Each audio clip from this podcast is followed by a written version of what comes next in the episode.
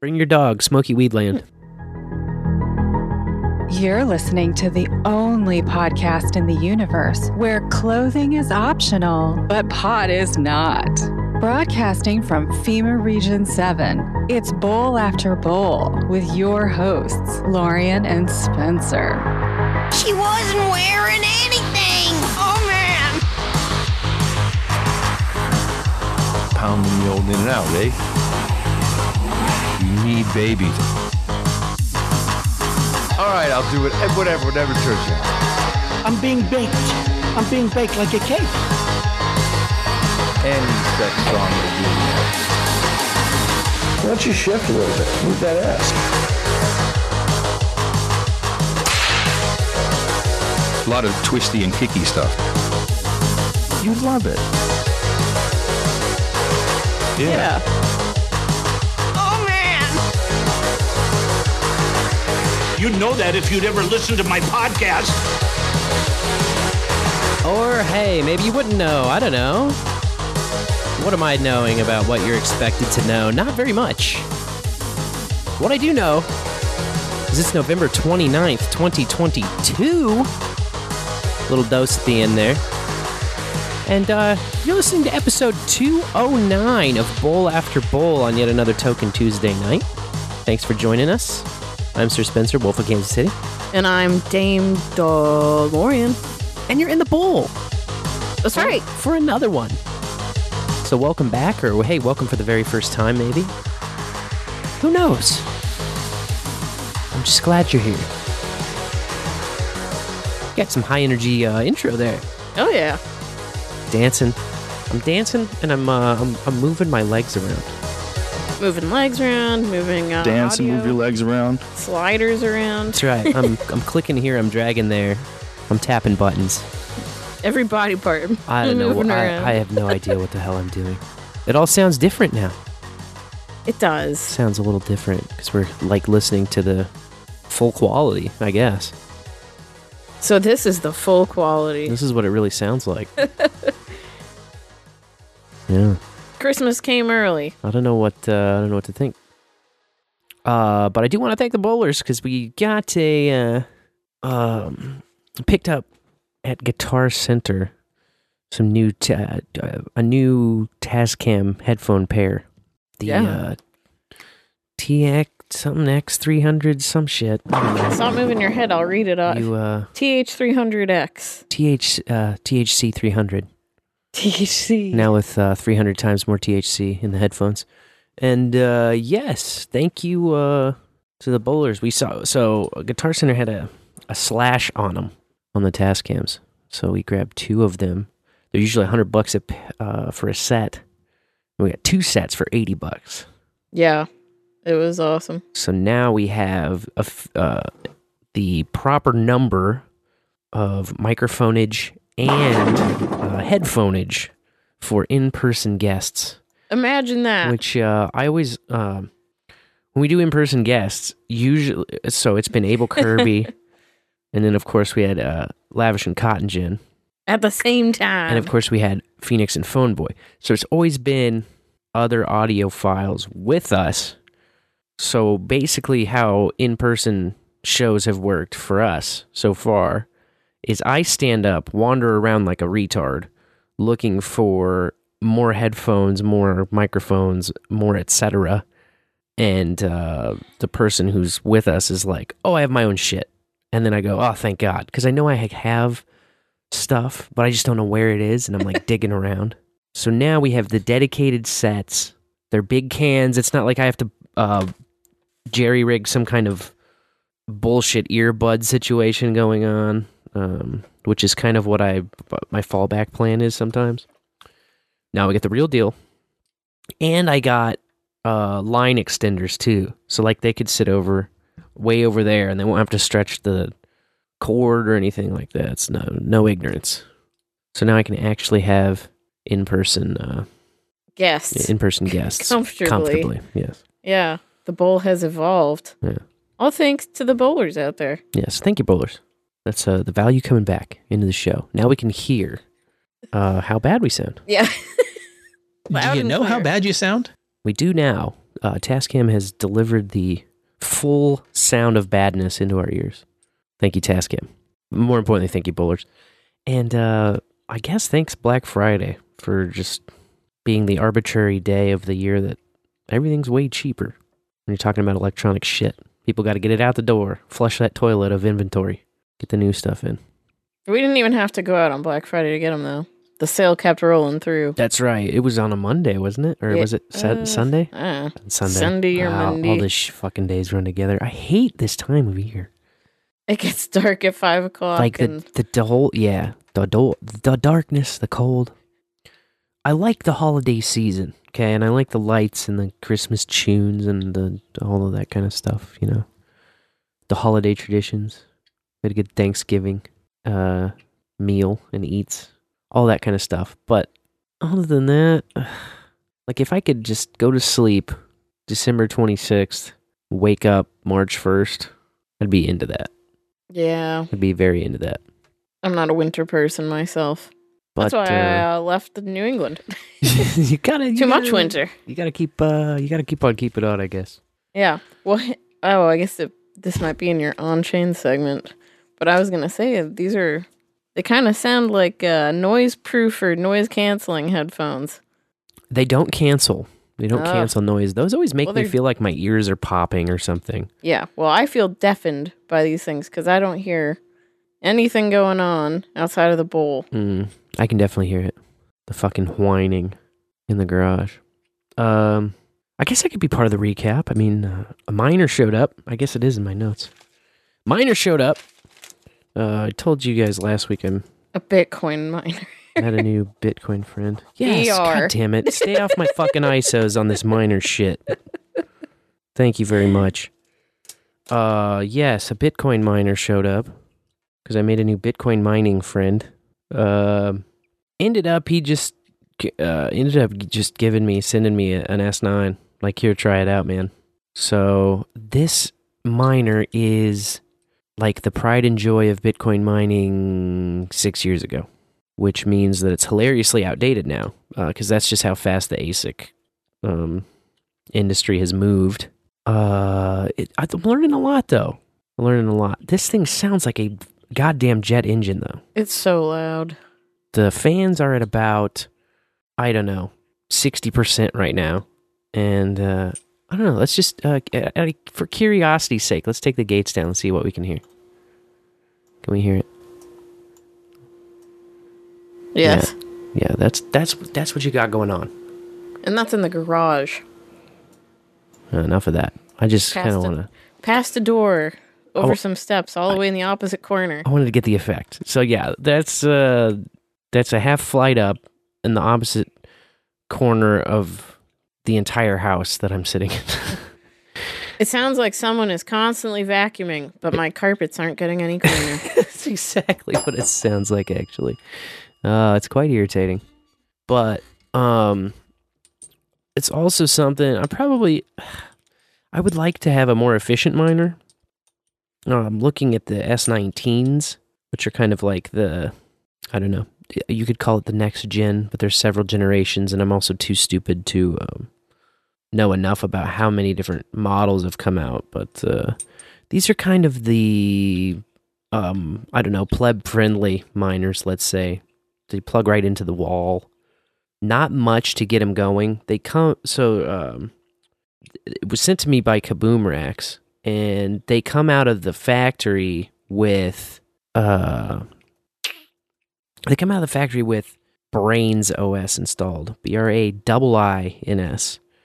And that thing is pretty simple. I mean, you just plug the thing in, then you look on your router. Oh, what's the IP address of this new machine? Uh, the name of it has uh, starts with minor. It's like minor and then a string of characters. So it's easy to find, and then you just punch that local IP in, and you've got uh, an interface in the web that you can log into, and then uh, you're just immediately banging out hash power.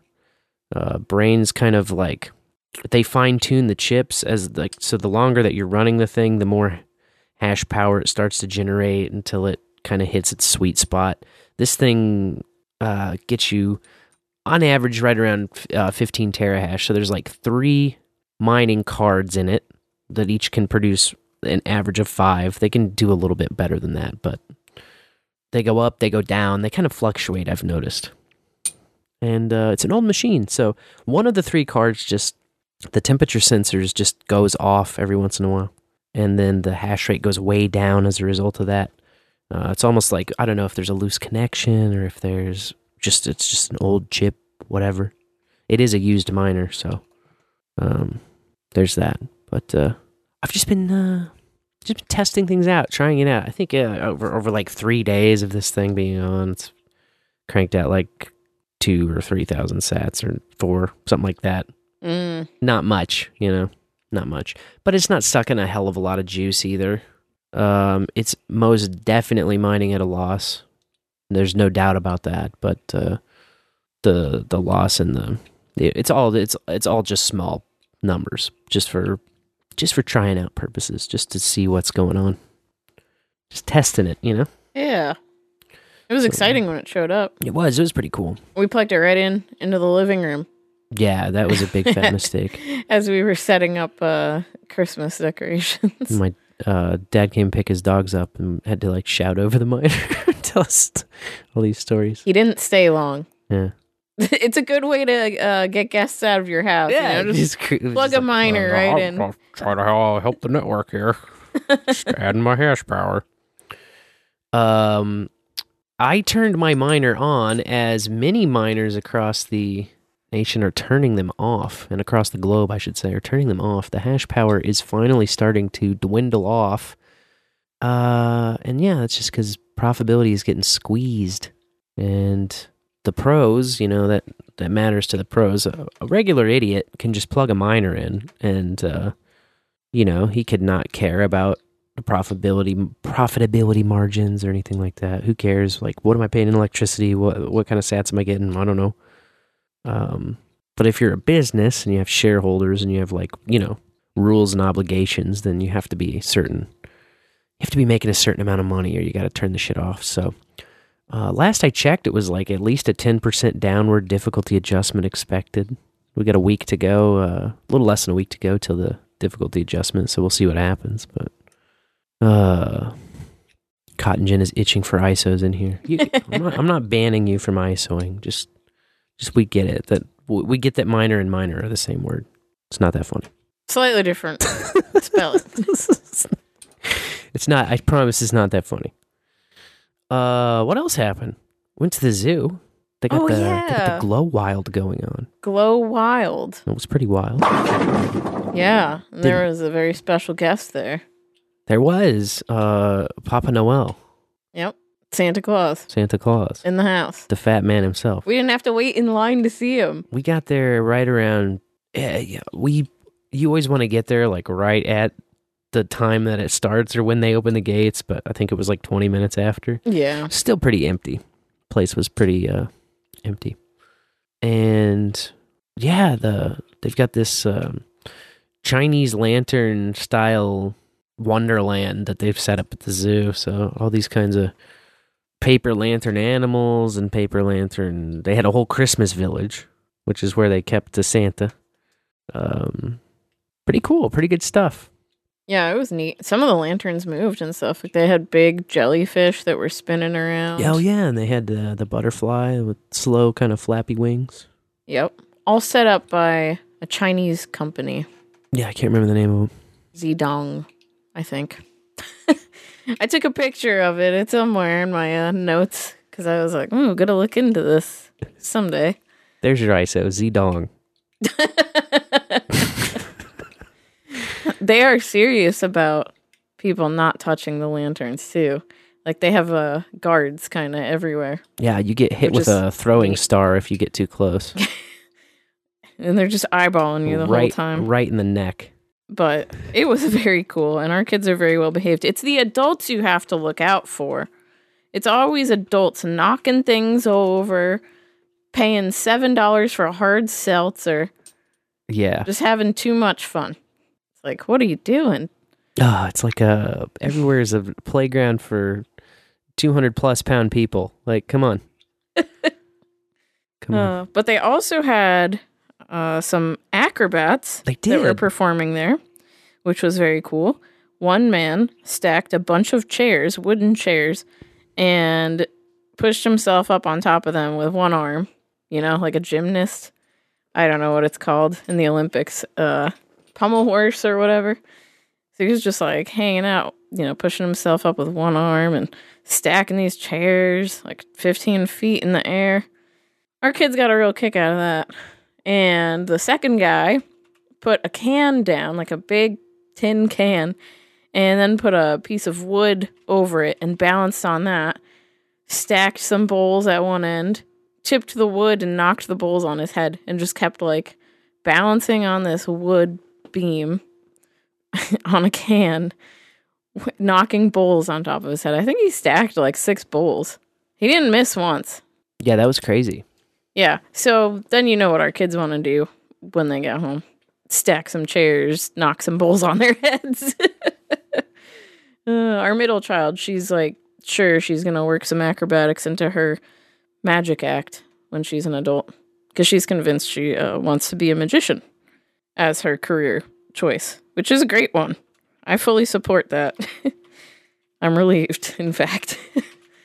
But yeah, I, I had to explain like, hey, these chairs are made specifically for this. He also has marks, like markings, you know, on where to put place the chairs and how to place them. And he's well practiced. So I told the kids, I was like, don't let me catch you doing it. You can stack chairs when I'm in a different room. Right. Don't get caught. yeah, just don't get caught. When you're stacking chairs, just, you know, keep it on the keep it on the down low. Like right now, their favorite not get caught game is called Cannonball, where they set up a pillow fort underneath the bunk bed and they jump off the top bunk and land on these pillows and stuff. I caught them once and I was like, okay, this can't happen. Yeah. And they were really good about it. But I just the other day was working in my office and I heard uh, the oldest one go, Cannonball! And then a big bang. and I was like, I'm not, I'm not even going to do it. I walked by and she was like, she looked so perplexed. And I just gave her the look and shook my head. And that was it. That's all it took. You know, it, it didn't continue Yeah. because we ha- we talked about it once. She knows they're not supposed to do that, I, I feel like but it looks so fun. it does. They shout cannonball. Like, I know. how, how are you going to get away with that? Yeah, that's exactly it. Couth, come on. It's an important skill. Yeah, just be a little bit sly or whatever, you know. Yeah. A little bit sly. She's sneaky when it comes to the candy. Still the old candy thief. And she's getting better about picking up in her room and throwing the wrappers out so that there's no evidence Ah, after. I mean, That's all that I really care about too. hard to be mad about that part. Yeah. Because I would go change their bed sheets, and then under the mattress would be a bunch of candy wrappers and stuff. That's what made me mad. My work doubled to, Yeah. oh, now I gotta change the bed sheets and pick up trash and vacuum the crumbs. And, and, and. And, uh, about to have another one running around here. Yeah, not yet though. How, uh, I didn't get a Thanksgiving baby. what do you think? How, how close? Mm, within the week, Yeah. maybe.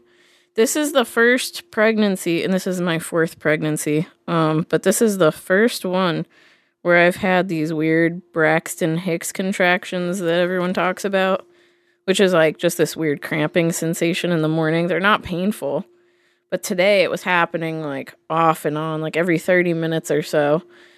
Not regular enough though to be like real contractions. Um, and not painful, like I said but also lightning crotch is now happening, which is when you get this shooting sensation, like a painful uh, shooting sensation up your vagina. it's a Oh, lot God. of fun, yeah. And so then, and all you can do is just like shift positions and be like, Ugh. it only lasts for like two seconds. Okay, it's a little bit longer than that. 30 seconds max. It's not fun, but uh, that's been going on. So, what that tells me is that the baby is putting a lot of pressure down in the nether regions, you know, pushing down on the uterus, getting ready. Yeah. Things are moving down. I mean, even my belly has, like, if you look at a side profile of me, the belly is starting to go downward, you know? Yes. So, ah, any day. I was, uh, you know, I wanted to get it done with on Thanksgiving, Yeah. but that didn't happen. Now I have to figure out when my midwife is on call and just like keep telling the baby to wait. Shh, my midwife isn't on call today. Not today. it's like we had this talk this morning. I said, I have to do bowl after bowl tonight, so not tonight. I always Yes, do this. That's what happened to John. See, John That's and true. Illuminati uh, boy could have the same birthday, but hmm that was a Tuesday, and I told John, no, no, You gotta wait. no, wait. And then the next day he was born. But Oh, I also man. told Spence here that uh, I would labor through a show. It would be awkward and like horrible and almost unlistenable, I but I would so. get through my notes. I don't think so. We would stop the show. Meh, I wouldn't. I think the show must go on. that would be. I would that just would go. be an excellent argument to have. You know what I mean? Get through the notes and then be like, I'm out. An absolutely excellent argument. Um, I feel like other arguments. We didn't have any arguments with uh, Cabbagepaps last Friday. oh no way! We hung out with Cabbagepaps. What a dude. That was a great uh, show. That was that was a lot of fun. That guy, man, he could just jaw on. Yeah. He's ready to rock. He's a he's a podcaster, Hell yeah. And he's got the setup, just naturally. got a barn space for it. He's got to get back into it. No doing doubt. it regularly. Yeah, he was a great guest. Everyone should check out that episode if you missed it.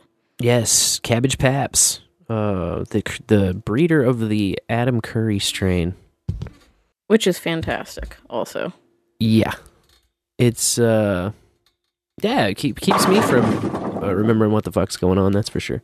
Yes. And yeah, bowlers who listened live really lucked out on the post show. There were so many stories. I know we had pretty much an entire extra show on the post show, Yep. which sometimes happens with guests, you know.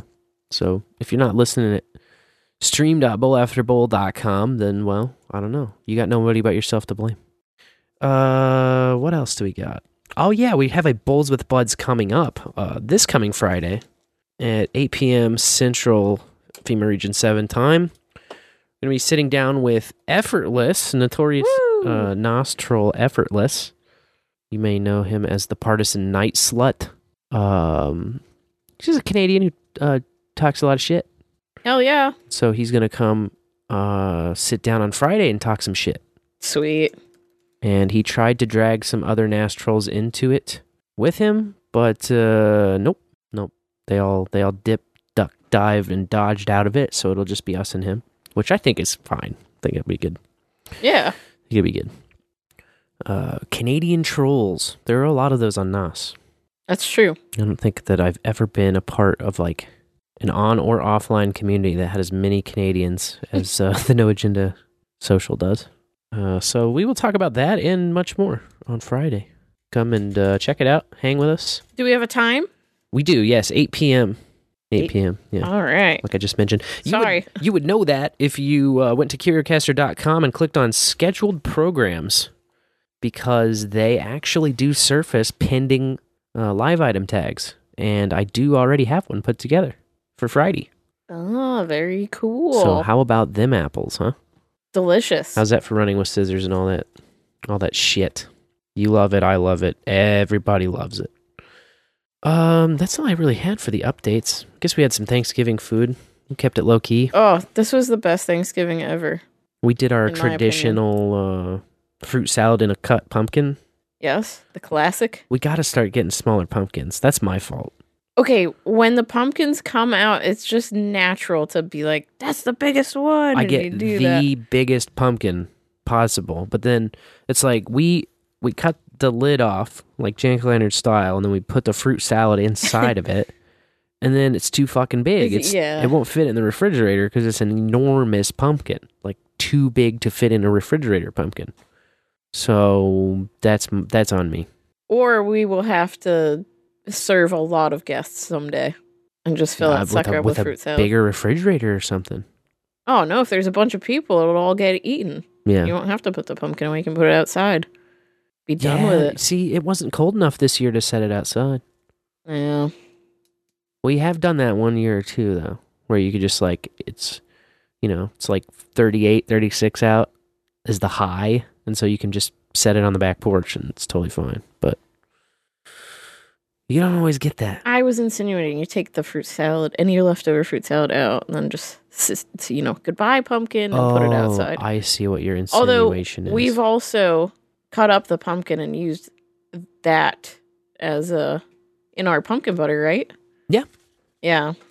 Yes, So we have. I saved all the guts, got oh, all the so we seeds. could we could do a little round of pumpkin butter. Yeah, just a small personal batch, a private batch. Private private reserve. yeah, private reserve. Well, I'll consider that. Yeah. But yeah, best Thanksgiving ever. We had it at home. Yeah. and uh, just jammy day for the kids with food all day, food and naps.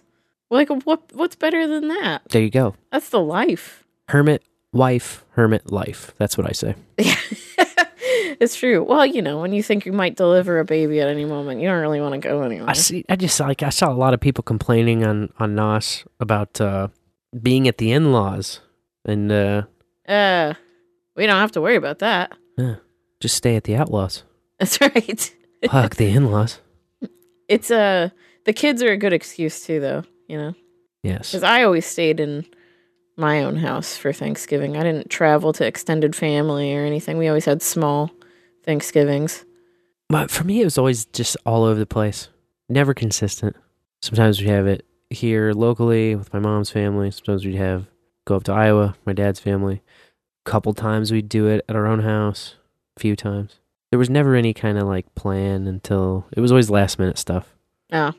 Yeah. Well, if it was up to me, I'd just do it at my house every time I don't mind that at all. Yeah, because it was comfy.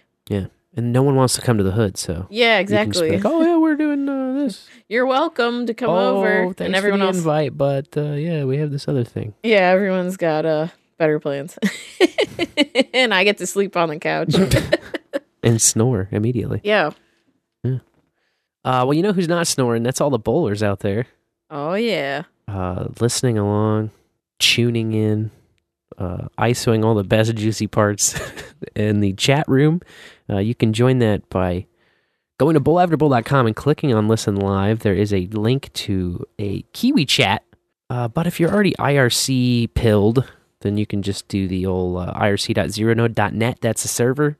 And uh, pound bowl after bowl. That's the channel. If you already uh, troll along in the no agenda chat, then it's easy just to add our channel because it's on the same damn server uh, as many other great shows and servers, such as Abs in a Six Pack, Green Room, Hog Story, Lotus Effect, Meetus, MMO, No Agenda, Podcasting 2.0, Ozarks After Dark, Rare Encounter, uh, Retard, Ring of Fire, Sewer Chat, Zero Node. Those are the ones I'm in. You missed green room somehow. I said Green Room. Oh, my ears don't work tonight. Huh? Sorry. Yeah, I said Green Room. green Room, where all the schemes go down. Uh, and That's you right. stand behind them and watch. Yes. You have to get behind the schemes. That's right. Or they'll get behind you.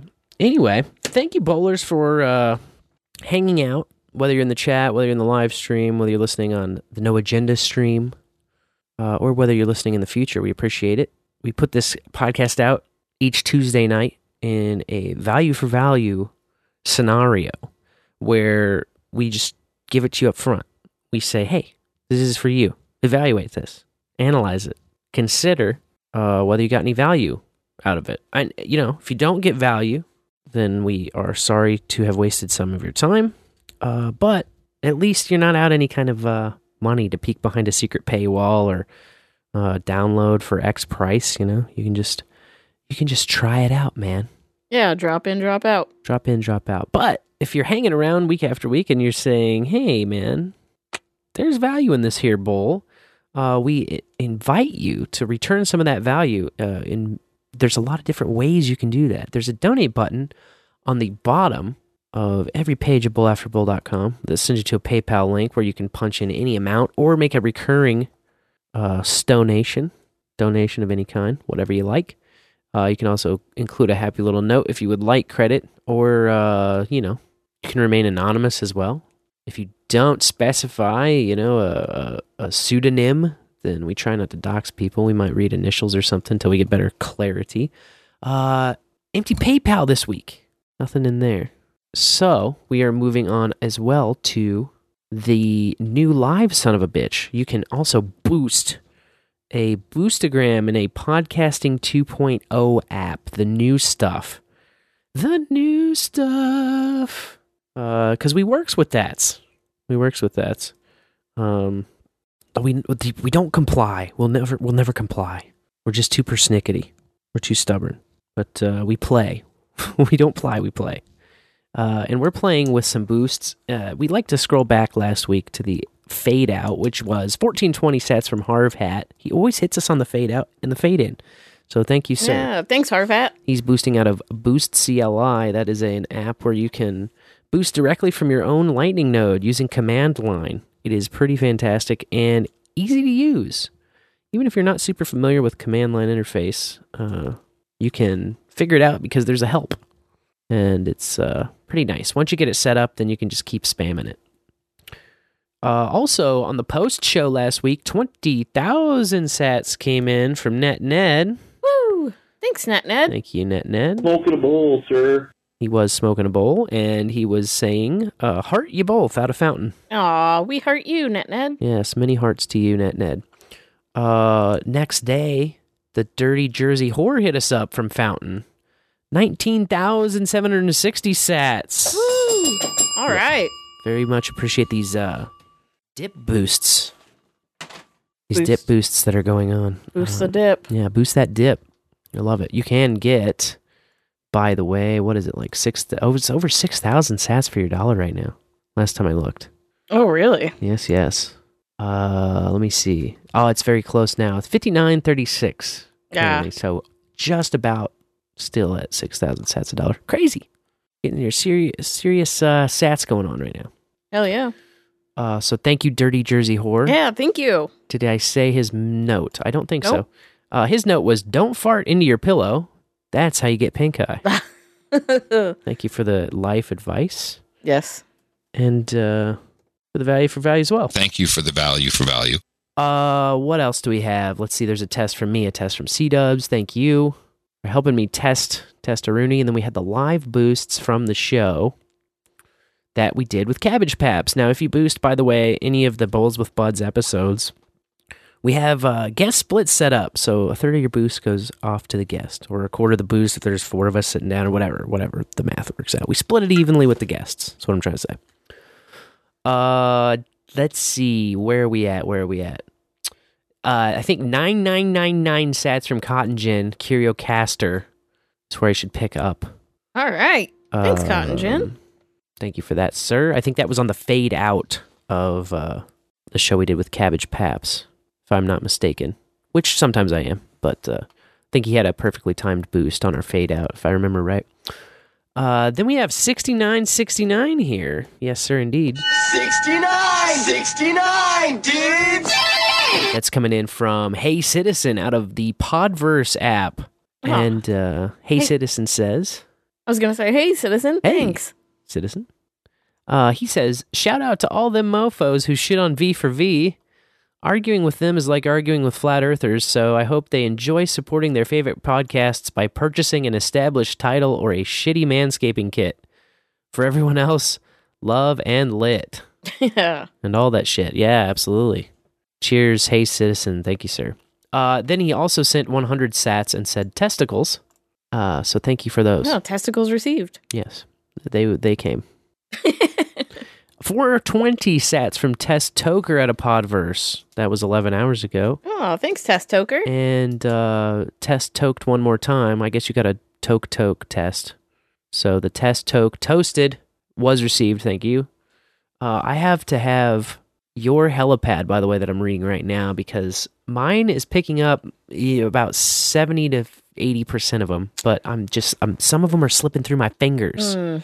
And in this case, unfortunately, it's the uh oh, it's the fucking the payment. The split's not hitting my node for whatever reason. Oof. Things are getting hung up, and uh I don't know. I've, been, I've, I've had so many force closes. These HTLCs are just getting stuck, and I don't know. I'm gonna reflash tomorrow, and then I'm also gonna build a new fucking node completely on the on the Linode, like I've been, or I mean on the ThinkCentre, like I've been uh, Threatening. threatening Yeah. for quite some time. Yeah, I gotta actually get on that because uh, we can't have this. We can't have this thing's not getting through shit. No. It's uh, kind of irritating. But thanks to my Umbrel, Yeah, your Umbrel is just miss a beat. marching on like an absolute soldier. So all of them came through uh, there. Yeah. no boost left behind. including our delineator Harv Hat 4269 out of Boost CLI right when I get that uh, live Podping sent and uh, the notifications go out and it says, hey, Bowl After Bowl's going live. Everybody looks at their phone like, huh? Uh, and Harv doesn't go, huh? He just opens up his node and he boosts right from Boost CLI. So thank you, sir. Boost. Thanks, Arfat. Uh, Phifer coming in. Phifer, how you doing? 1821 sats. You know that's a Missouri Smash boost. It's at a fountain. Uh, and he says, Colt 45, two zigzags. Baby, that's all we need. Thanks, Phifer. Uh, Fletcher, next up to the plate with 4206 sats. All right. That's out of fountain as well. And he says, I'm high like C. Nice. Thanks, Fletch. So high. He was like, Wow, I am really high. Uh, then he comes right back with another 4206 sats, uh, still in fountain there. Full quality is better than fool quality. Oh, It really made me think, Anon. that's true. Uh, we got a thousand sats next up out of fountain from Booper of Noses. Oh, So our nose has been booped, I believe. Boop. Oh. And um, Booper of Noses says in the bowl. in the bowl, booper of noses. It's also fountain. Did I mention that? Yes. Thank you. Uh, one more from Fountain, and this one is looking like uh Boolysteed, eighty-one ninety-seven sats, and uh Boolysteed says, "Baby on the way, fire in the hole." Yeah. Thanks, Boolysteed. Another one here from Fountain. This is forty-two hundred sats Woo. from quirkess. Oh, thanks, quirkess.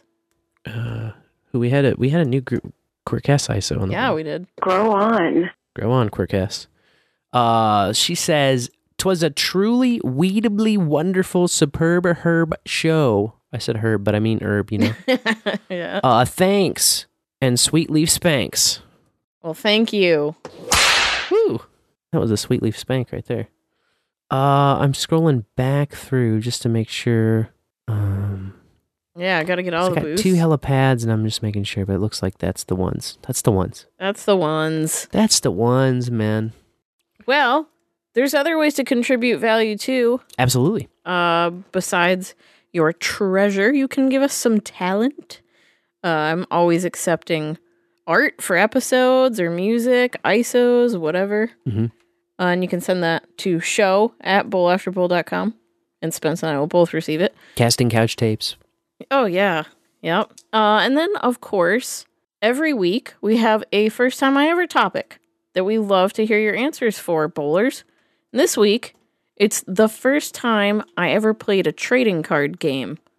So if you want to tell us about that first time, all you have to do is pick up your phone and Call 816 607 3663 and they'll play your voicemail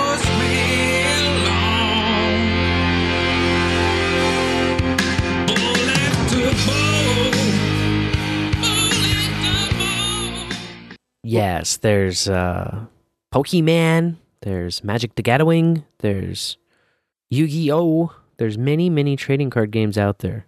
Uh some of them might surprise you.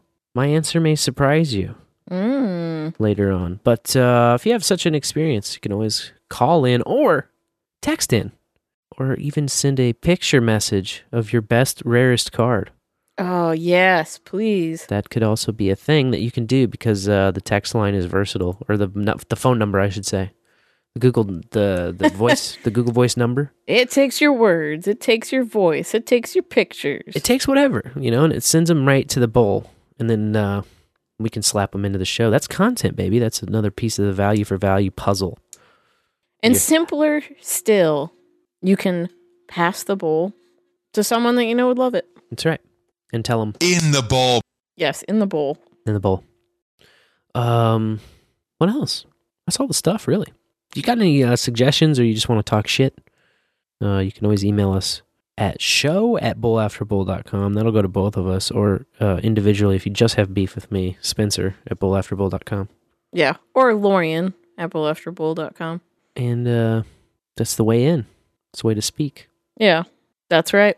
It's a fantastic time. So thank you. We we appreciate every single one of you out there contributing value, keeping this thing rolling on. We did get a lovely message this week from Toonta and Mousy Bear. Ah, yes, we did.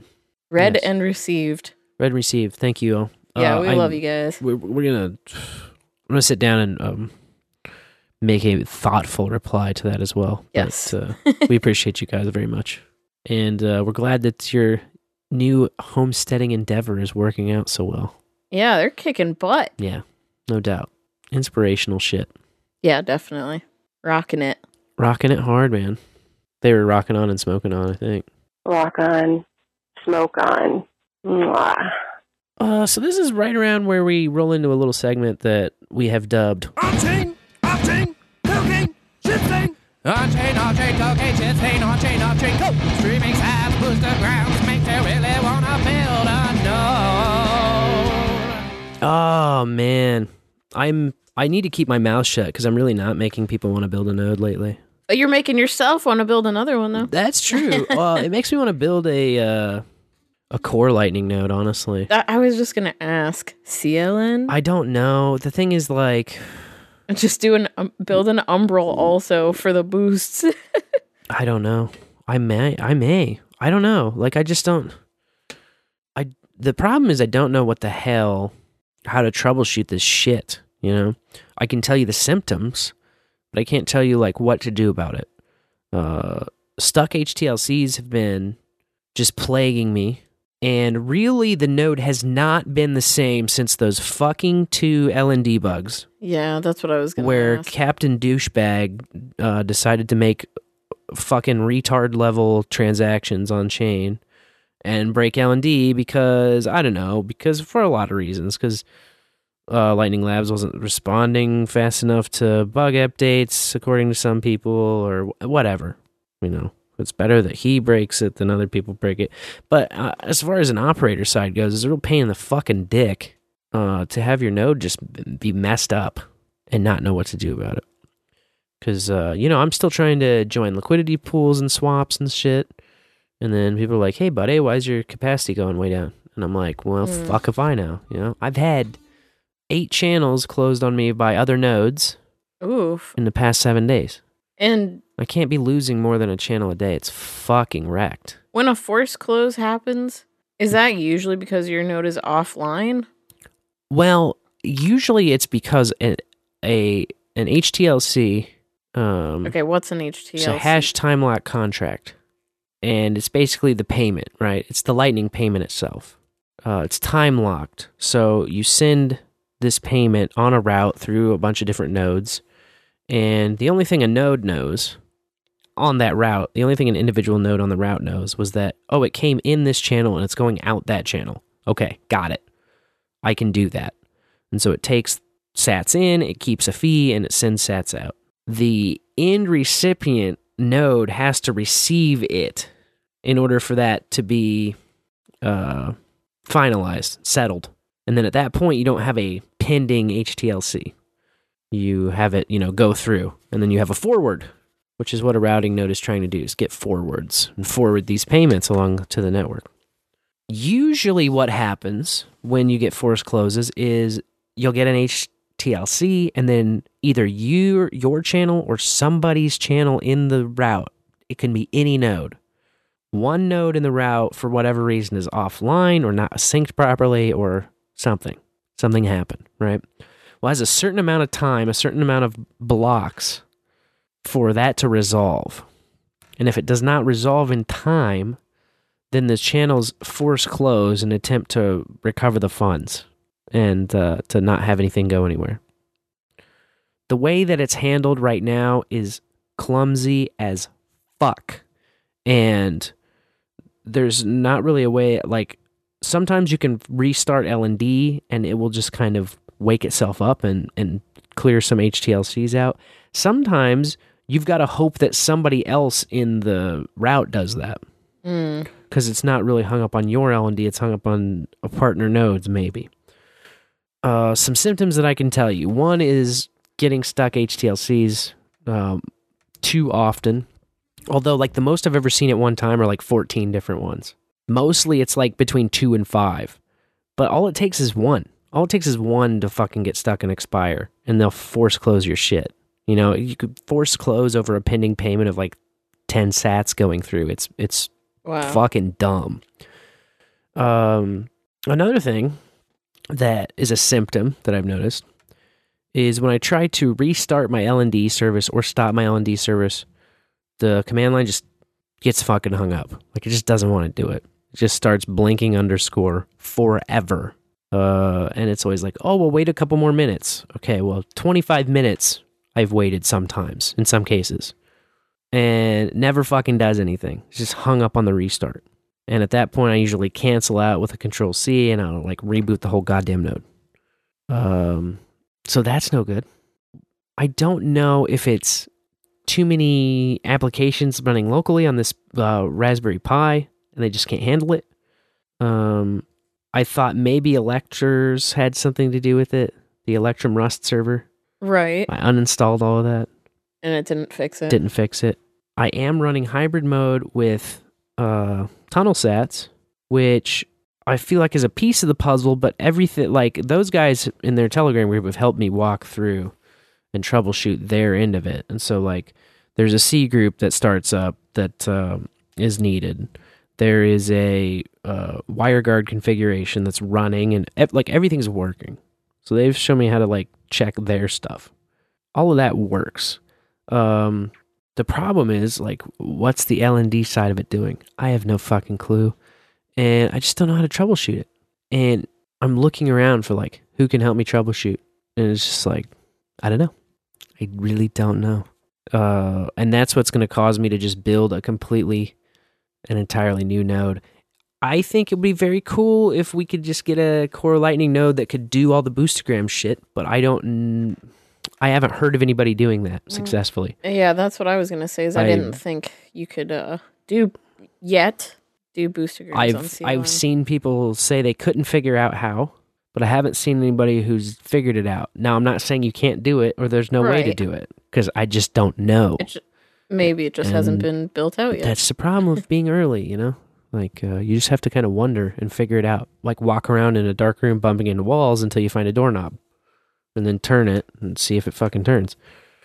So, I do have, like, some more powerful equipment. And then here's my other conundrum it's like, do I build a totally new node? Do I um, try to migrate my RaspiBlitz over to this thing? Because, you know, I mean, I got some established channels and liquidity in that fucking thing still.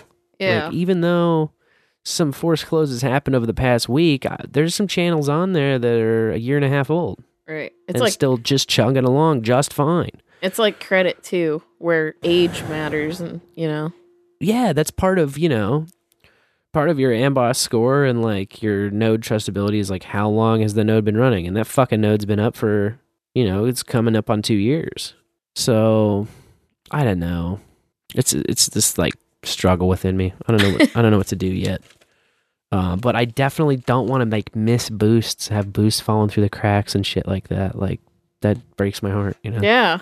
This like the bowlers they call, they hop through enough hoops to get these fucking uh, balls smashing into the pins. Like we should be able to, you know. Beautiful. Thank you. Perfect timing. Uh, Net Ned coming in through Fountain, Yeah. Net Ned. and he says, "Ducking from Fountain." uh, cheers, Net Ned. And uh, in your honor, we're going to Smoking a bowl, sir. I'm gonna smoke a bowl, sir. Um.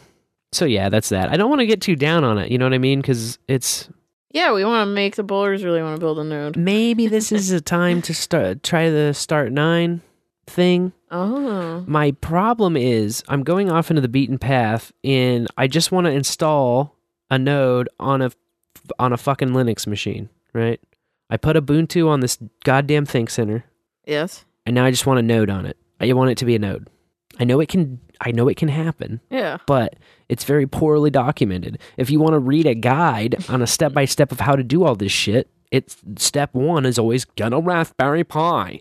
And then when you talk to dudes who, you know, have routed lots of payments, they're like, yeah, you know, Raspberry Pi doesn't have the processing power. Uh, that's the that's the bottleneck is the CPU. Yeah, if you want to be a routing node. And so, you know, I'm the kind of guy that likes all the fucking things on it. Like I want to put all the shit on it. And that's probably a bad thing. You know, I probably should just be a minimalist and just be like, yo, don't even have a fucking don't have anything, you know?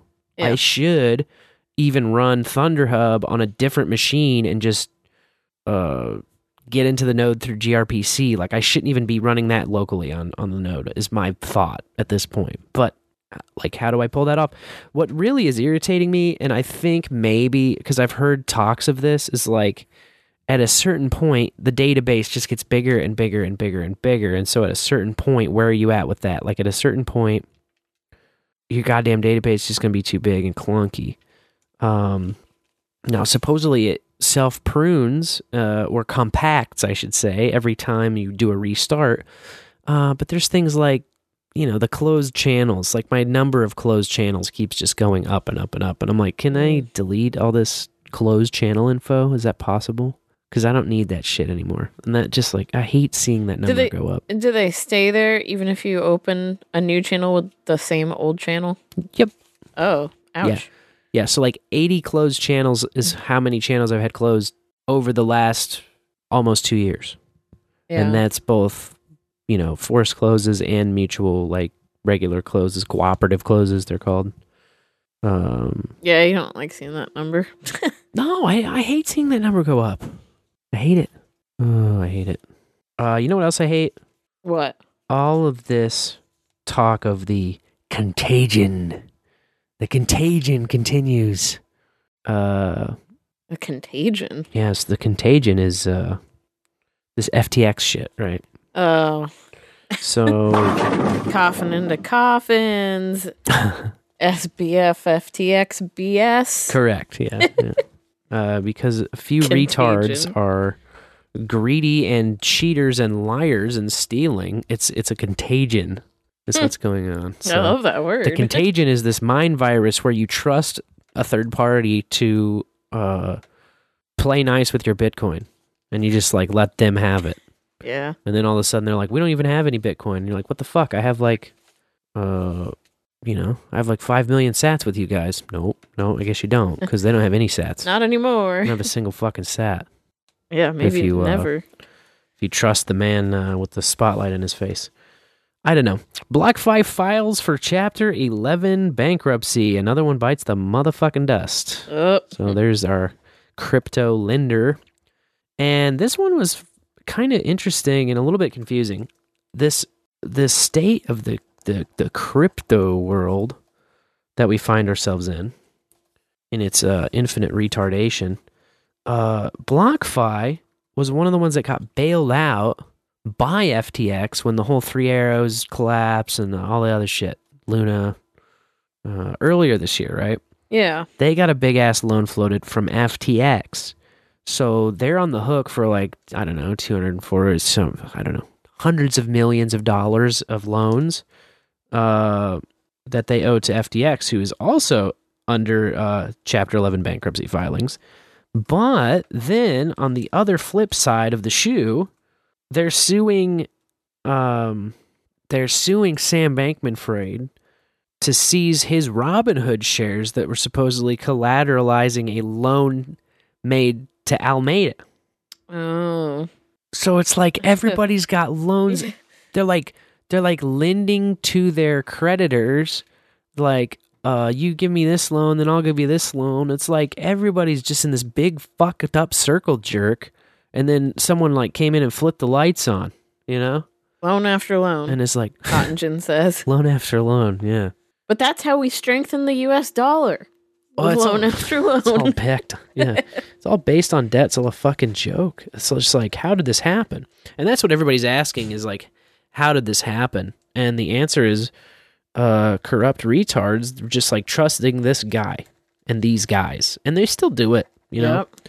They still do it. It's just the name changes. So now it's like, uh, now it just shifts, you know? Now it's like, oh, well, you know, Genesis, they're a good company and, uh, Prime Trust, they're a really wonderful company, and uh, it's not going to happen to them. Fuck if I know. Until oh, it does. Oh, Coinbase, they're solid. They're rock solid. Like they have too much money, nothing's going to happen to them. You know, they're not going to fail.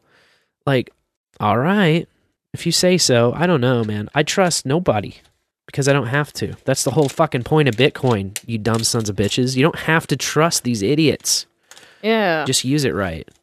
Get your shit off the exchange. Buy it and then get it off of there. That's like this you can do that all in the same sitting. Don't let your ass leave the chair between purchasing and getting it the fuck off the exchange. You're not allowed to stand up from your goddamn computer chair until you get it off the exchange once you buy it. That's the new rule. That's a good one. Uh, Prime Trust just fired their CEO, and I could not find any additional details about it. Sort of, uh, sort of concerning. But uh, in related news, you can buy uh, Bitcoin on the Fold card now.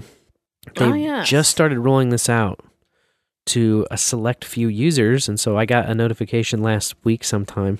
Actually, it was probably about ten days ago, but I wanted the whole thing to clear out before I talked about it. Um, so I just did like I don't know, twenty bucks or something. I was like, all right, let's try it out. So you can use your Fold balance to buy Bitcoin on the Fold app. Because the Um, fold card's a prepay.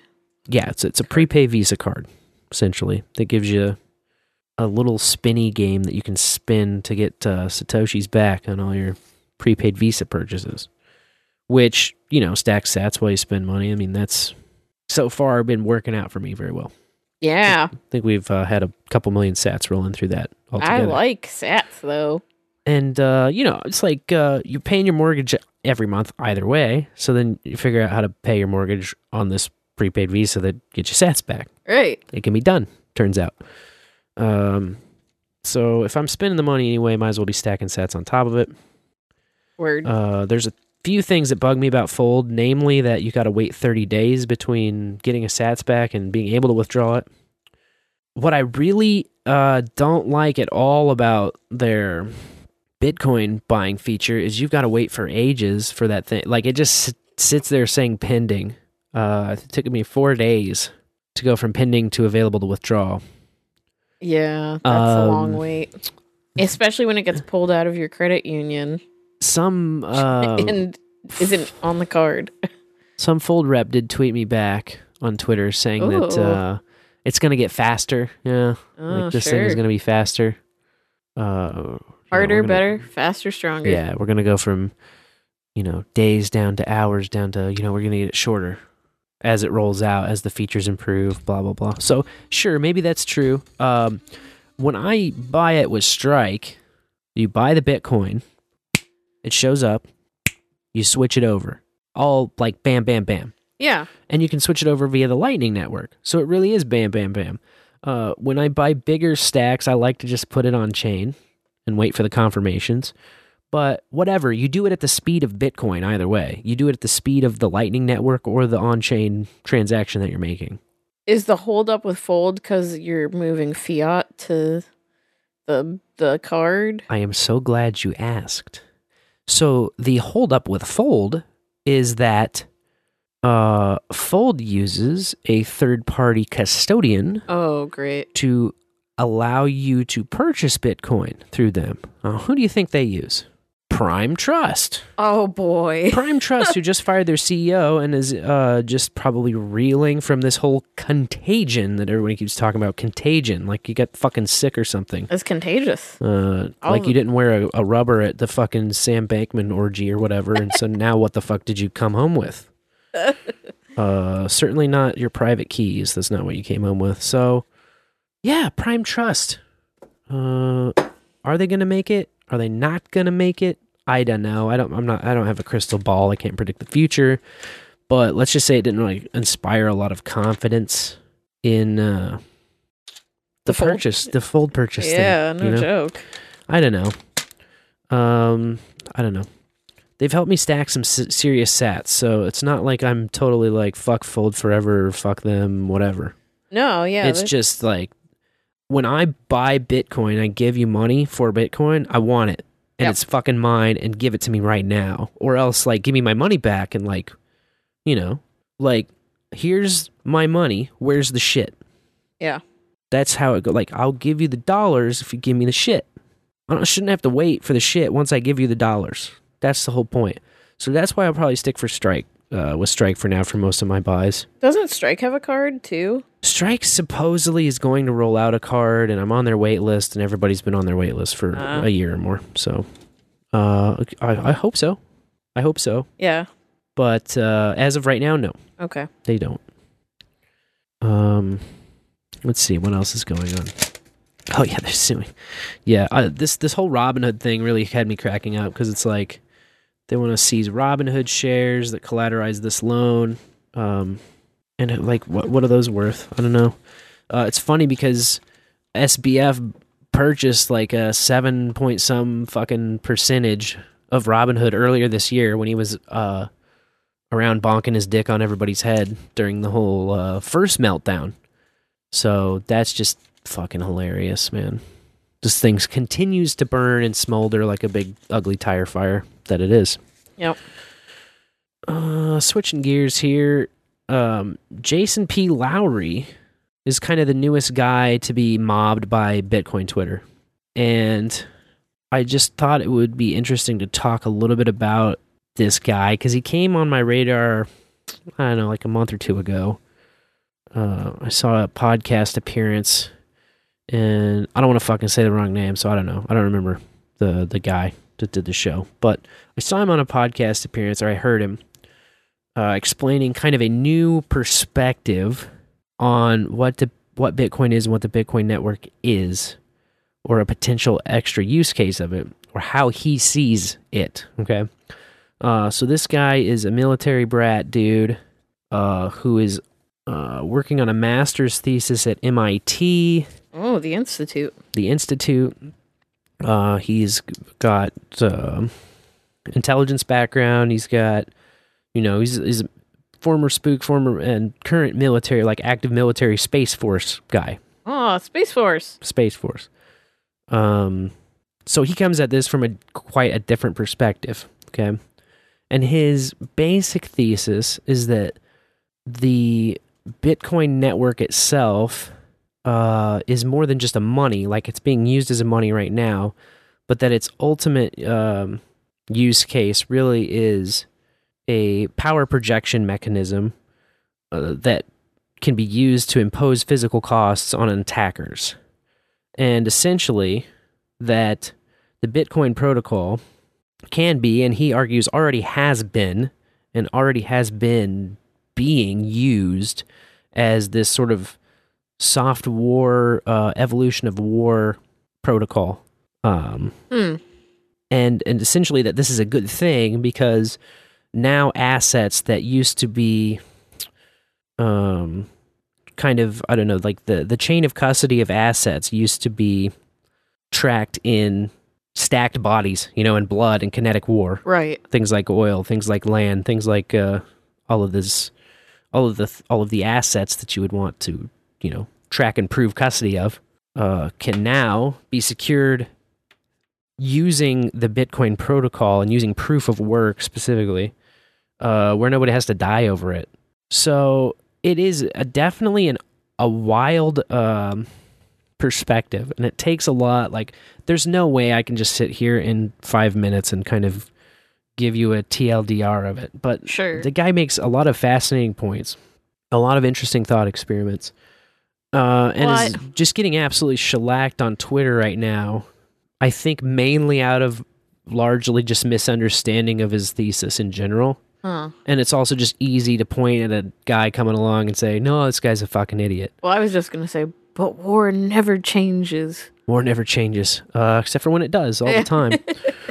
um, yeah, I don't know. I think that his um, views and his uh, approach are both very interesting. I also understand being wary of of, of a military spook in Space Force who's now like um, just been uh, brought in as a presidential advisory thing. He's Mm. already been advising DOJ uh, on Oof. Bitcoin Ooh. and um, or DOD, I should say. Sorry. Oh, okay. Department of Defense. Yeah. Um, but I I think that he has a lot of valid points, and it's just worth thinking about. Uh, instead of just like attacking the guy and um, Yeah. just just saying like uh, he was just on uh, uh, he was just on with Marty Bent for like a three hour conversation, and it was just uh, frankly, it was one of the most unproductive conversations I've ever seen. I think they were both like talking past each other and arguing past each other. Uh, Marty has been kind of just belligerently telling him on Twitter that he doesn't understand any of the shit and that he doesn't know what he's talking about. And then they got on a podcast together and Marty didn't do any of that adversarial shit. He was like just kind of, oh yeah, you know, like he, he would push back by going like doing these inhales and shit. Uh, and it was just fucking hard to listen to. Um, but I don't think they really disagree. It's one of those things where um, I think Jason's this new kid on the block coming in and he kind of has had this epiphany and he's trying to explain it. And no one else thinks in these terms. And so on Marty's side, he is just kind of in this free market Austrian economics box of understanding Bitcoin, right? And if if you don't say any of the phrases that he's already like familiar with and comfortable with, then you're wrong. Then you're just wrong. And and I, I don't know, man. I think we have to be open minded to different uses for the protocol itself. Definitely. Uh, and he's all pushing back with like, oh, that's been tried. Every hard fork has failed, and BSV and all this shit. And like, Lowery is not talking about hard forking Bitcoin. Lowery is not talking about changing what the fuck Bitcoin is or using something else or using a different network. Like, it's not what he's talking about. He's saying Bitcoin. That's what this is.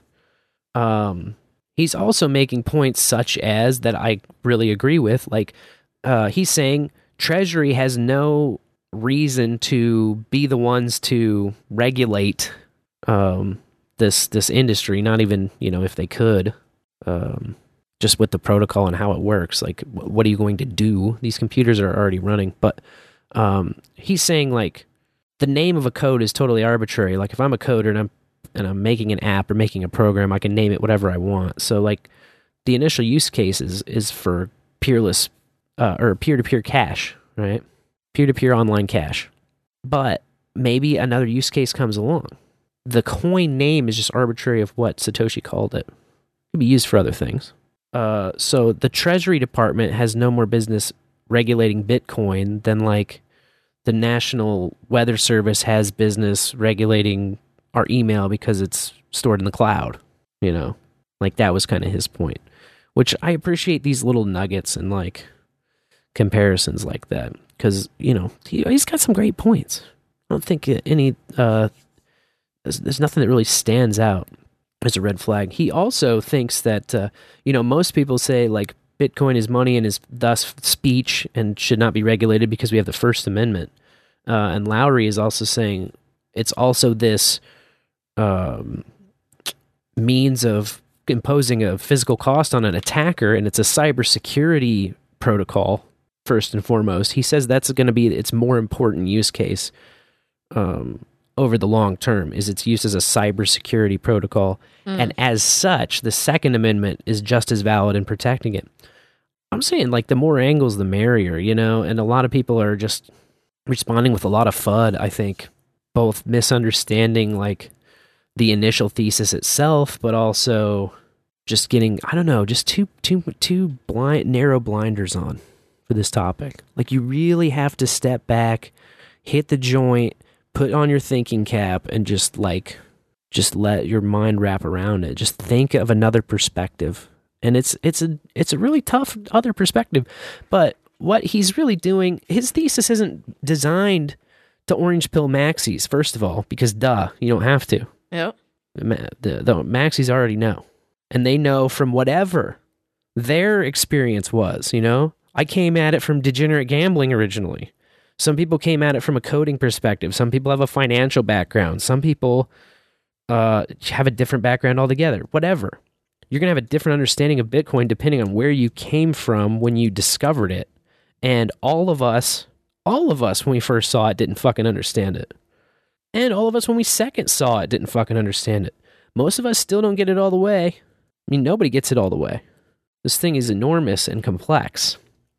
But what his thesis is really designed to do, it's also not designed to be accessible to normies at all.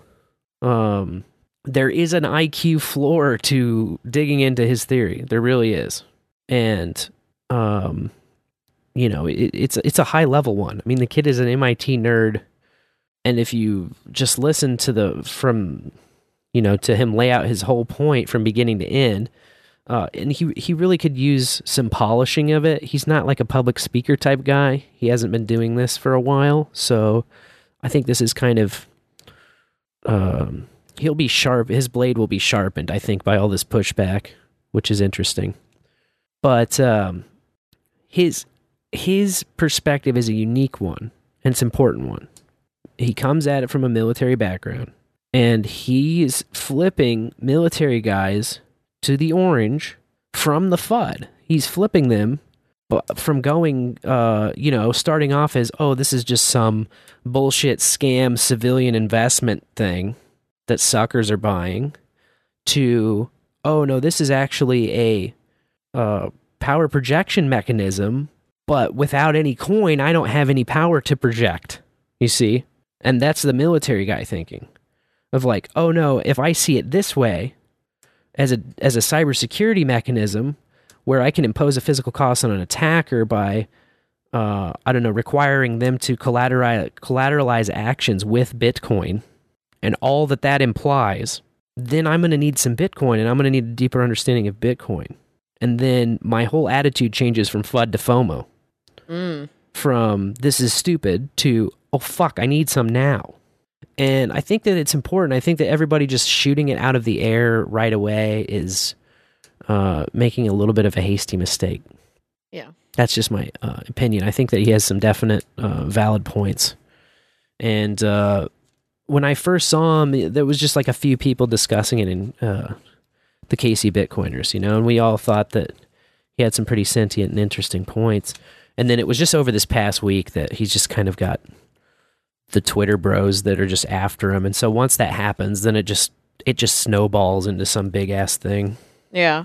But it's good for him. It is. It'll get his name out there. It's- More people will be reading. It's your typical bear market bullshit where like we just fight each other because we don't have anything to do and we're not like fucking out buying Lamborghinis. Ah, so what can you do? I just say uh, give Jason P. Lowery a chance. That's what I say. Uh, I don't think that uh, I don't think he's taking away from the overall discussion or from the future of Bitcoin. I don't think he's like a threat to it. Uh, and I will say, like, if he is, then Bitcoin may be already doomed. Okay. If fucking Jason P. Lowery is the threat to Bitcoin, then Bitcoin's already fought. Then Bitcoin cannot deliver on its promises. All right. But, I mean, his one of his uh, points that he made is like basically he's uh, saying that World War III is pretty much already mostly done and it's been done in the software way. And like, it's over. Like, the cat is out of the bag. The network is out there. It cannot be taken over anymore. It's too big. It's too secure. And so now it's just time to negotiate the terms of surrender and get into this new system and play along and, you know, come on in. Yep. This is the way now. This is the new way. This is the new thing. No more oil petrodollar war. Uh, none of this. You know, like Wow. I, I, I think that um, I don't know. I've seen nothing but like good signs for the future and humanity through it. But uh, Yeah. a lot of people are freaking out, and uh, I think one of his earliest tweets was like, "Bitcoin is a weapon," which he admitted when he sat down with Marty, like that uh, that wasn't really the way to frame it for civilians or for the general public because it's been completely misunderstood and like Sure. the way that military thinks of even the word and concept violence is much different than the way the general public thinks of the word and concept violence. Yeah. it's Um, power. it's power projection and physical cost and it's it's real life it's how it's how shit works unfortunately or fortunately or whatever that's part of the miracle of physics it's why we're all here uh you were projected uh out your mother's cooch or cut out of there however it happened you know so um it, it's just the way that the physical world is set up and it's operating so i don't know people are like very emotional about it but i think like there's just a lot of arguing past one another and there's not a lot of uh, pausing and trying to really understand this new perspective Mm. That sounds fascinating. It really is. It's it's a lot to wrap your mind around. Gave me a lot to think about, no doubt. But I like I said, man, Also, people are just hating on it, and I think mainly people get mad because they don't get it. Like, yeah, it's frustrating to not understand because if you are given a completely new concept, no matter how good or bad or otherwise it is, if you don't understand it, your first reaction is to kind of get pissed off, and your second reaction is, well, they're a fucking idiot. You know, whoever came up with this idea, I don't understand, is an idiot because it doesn't make sense. And I think that's just where most people are right now with it. They'll come around. I think so. I think so. A couple it- uh, boosts came around, by the way. Oh, very cool. We were talking uh, 12,600 sats from Boolysteed. Woo! Thanks, Bully. Thank you, darling. Uh, shit stain redux, she says. and that's out of Fountain. Did I say that? Nope, but now you did. Uh, Fountain. And then uh, 3333 from harvhat. He All just right. said test token. And it came Uh, through. It came through. It, it, it came. Yeah. That HTLC was like, I'm gonna come. and it came. So thank you. Hooray! So yes, now that I've taken a Swiss cheese brained uh, theory and uh, put even more holes in it, and then served it on a platter in my cocaine shit stain, there you go. Yeah. Well, There you that's go. part of the help is other people I'll give you a- discussing it too. I'll give you the link to the podcast that I first heard about it and uh, that I first heard about it on. We'll put it in the show notes. It'll be in the show notes. Yeah. uh, so that I get the title right and I get the link right, and, and you can hear a productive conversation about it, let's say. Because uh, what happened with Marty was three hours of my life I wish I could have got back, honestly. Oh. And, and, and I need to say, I love Marty Bent and I love Jason Lowery, both of them. But just like the way that discussion went down made them both look poorer, I think, personally. Just was like a little frustrating. That's too bad. Um, I just don't think that a lot was pro- prop like very well articulated on either side. Which you know, fuck, I do the same shit, so it's not like I'm Mister Perfect over here. Yeah. Um, it's just like another. It's just yet another sign of how fucking early all this shit is and where we're at in the whole timeline. Like on a long enough time. This is the thing. We're all out here, and the, those of us that care about Bitcoin at this point in time, we have this little shiny, beautiful piece. This wholly true, by the way, this little shiny, wholly correct piece of the bigger picture that we have finally glimpsed and we're like, "Oh fuck, look at this. I get it. It's it's beautiful. This is what I want. This is something to stick with." And I know why now. I know why it matters to me now. And then we see somebody else with a similar shiny piece and they're also saying it's Bitcoin that that's in that shiny piece, but it doesn't look like our piece. And so then we say, "Oh, you're full of shit. Oh, that's not Bitcoin. Oh, you're wrong. Oh, you don't understand it."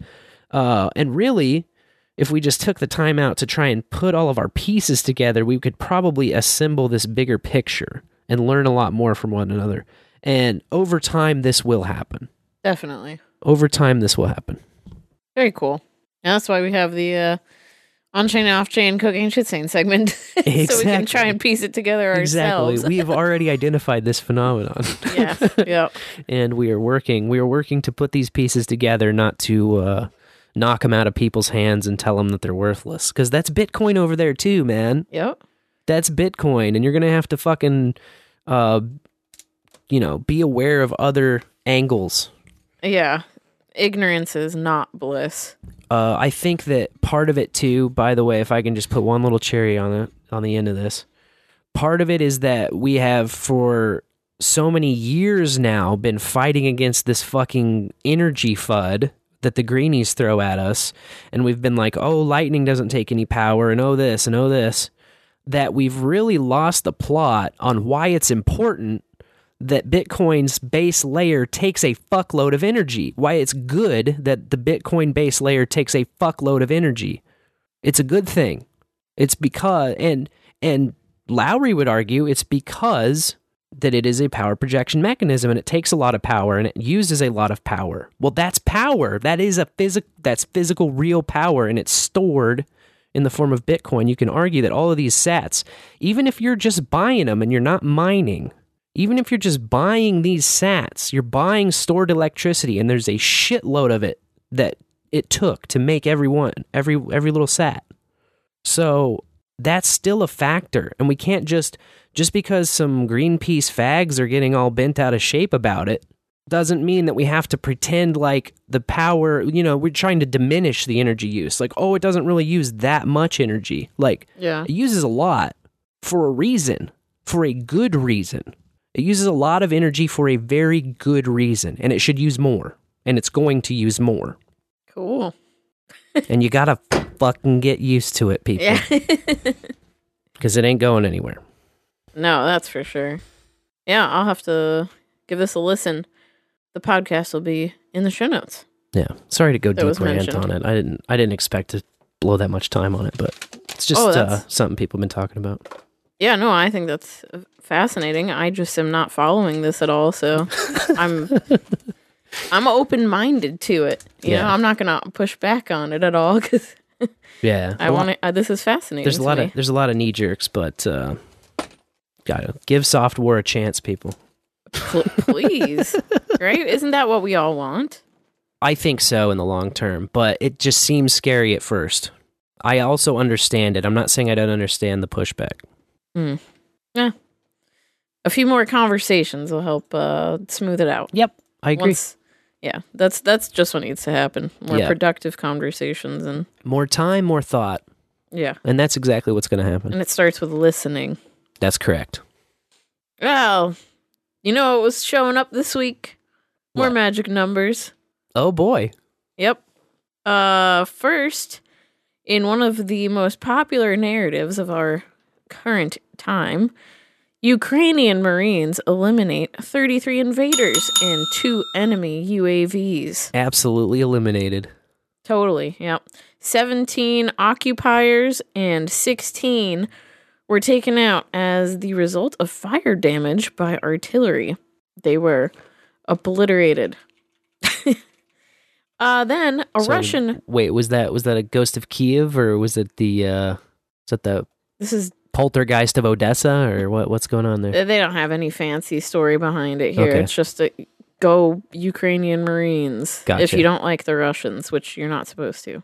Yes, of course. So, uh, but I saw in Russia news that a Russian court upheld a $33 million fine against Google. This was issued by Russia's Federal Anti Monopoly Service over the company's decision to block certain PooTube channels. Uh-oh. Yeah, 33 million bucks. That's right. Hey, Russia, we block you, not the other way around. Get it fucking straight Well, you got to pay the toll troll, I guess. to get inside that boy's soul. Troll toll. Uh, anyway, uh, my final story for the top 333. You know, I mean, there were a lot of 33s in football scores this week, if you care about that, but I don't know. Uh, police charged a 33 year old man with the murder of another patient at Kingsboro Psychiatric Center Oh, God. in the Bronx. Yep, this 28 year old was found unconscious with severe trauma to the neck and chest and declared dead. Uh, and this guy is in this outpatient center, although he was convicted of sexually abusing a six year old boy in 2019. Uh, he got 42 months in state prison, which is interesting because, as you know, as we head behind the curtain here, uh, people that get caught moving weed from state to state may face over 200 months in prison. Hmm. And this guy, the guy is a pedophile. And he gets, you know, a couple years and then gets to hang out in the psychiatric center. Messed up, man. Stab motherfuckers. Yeah. Meanwhile, we got Griner in the penal colony for a decade. Yeah. Uh, I didn't hear, uh, the beads. Where did the bead curtain go? Is it here still? Yeah. Oh, I'm, It's right over here. Were we going back there already? yeah. Oh, okay. Yeah. I said that as we head behind the curtain. Oh, I'm sorry. You had a transitional wind up. I was like, Yeah. still waiting for the. I don't know what I was waiting for. Sorry. So Brittany, or Brittany Griner, but I'm always going to call her Brittany. of course. Yeah. Uh, Brittany has been moved to the penal colony. I mentioned last week that there were so many news outlets bringing up horror stories about this certain penal colony with not much backup. The, the backup was uh, they had one of the Pussy Riot members say, like, I was there and it was horrible. And, You know, uh, if you if one person does something bad, every there's corporal punishment, everyone gets punished, and oh, it's just terrible, awful living conditions. Some guy was saying, you know, you got to sleep by the pipes because they got no heat, and you get frostbite, and they don't give you clothes, and sometimes your punishment is the guards telling other prisoners to beat your ass. Eh, lots of things. But then this Oxford professor showed up on the scene this past week or so, and she's making the rounds, man. Uh, I have a link to a Vice article, uh, which went the most in depth with their interview with her. But she was also featured on The Guardian and several big mainstream publications. Her name's Judith Pallot, and she has researched the Russian prison system as her specialty.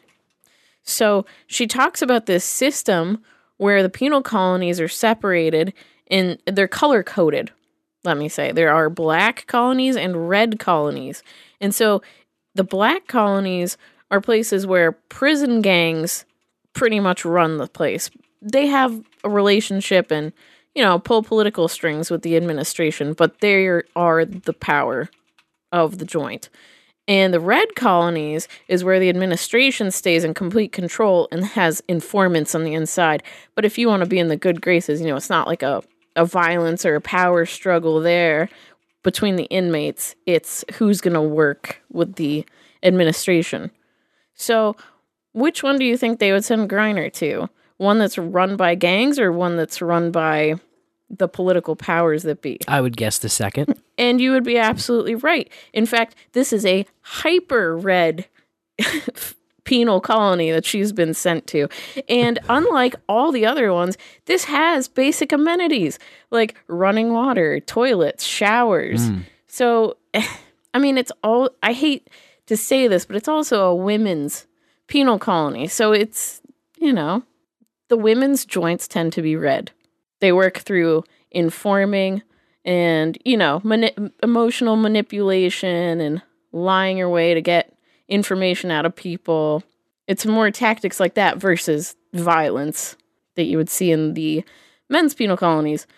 And uh, they said a third of the prisoners are working directly with the administration. So, especially for the first two weeks, she's really going to have to watch out to what she says to anyone but not speaking Russian, I would think would be quite a hindrance. Like how many do you think do you think many inmates would speak English? I wouldn't assume that. Maybe. I don't know. Maybe plenty of Russians speak fine English. Um, uh, that's something I have no idea about. But there I'm guessing that whoever approaches Gritney first is definitely one of them.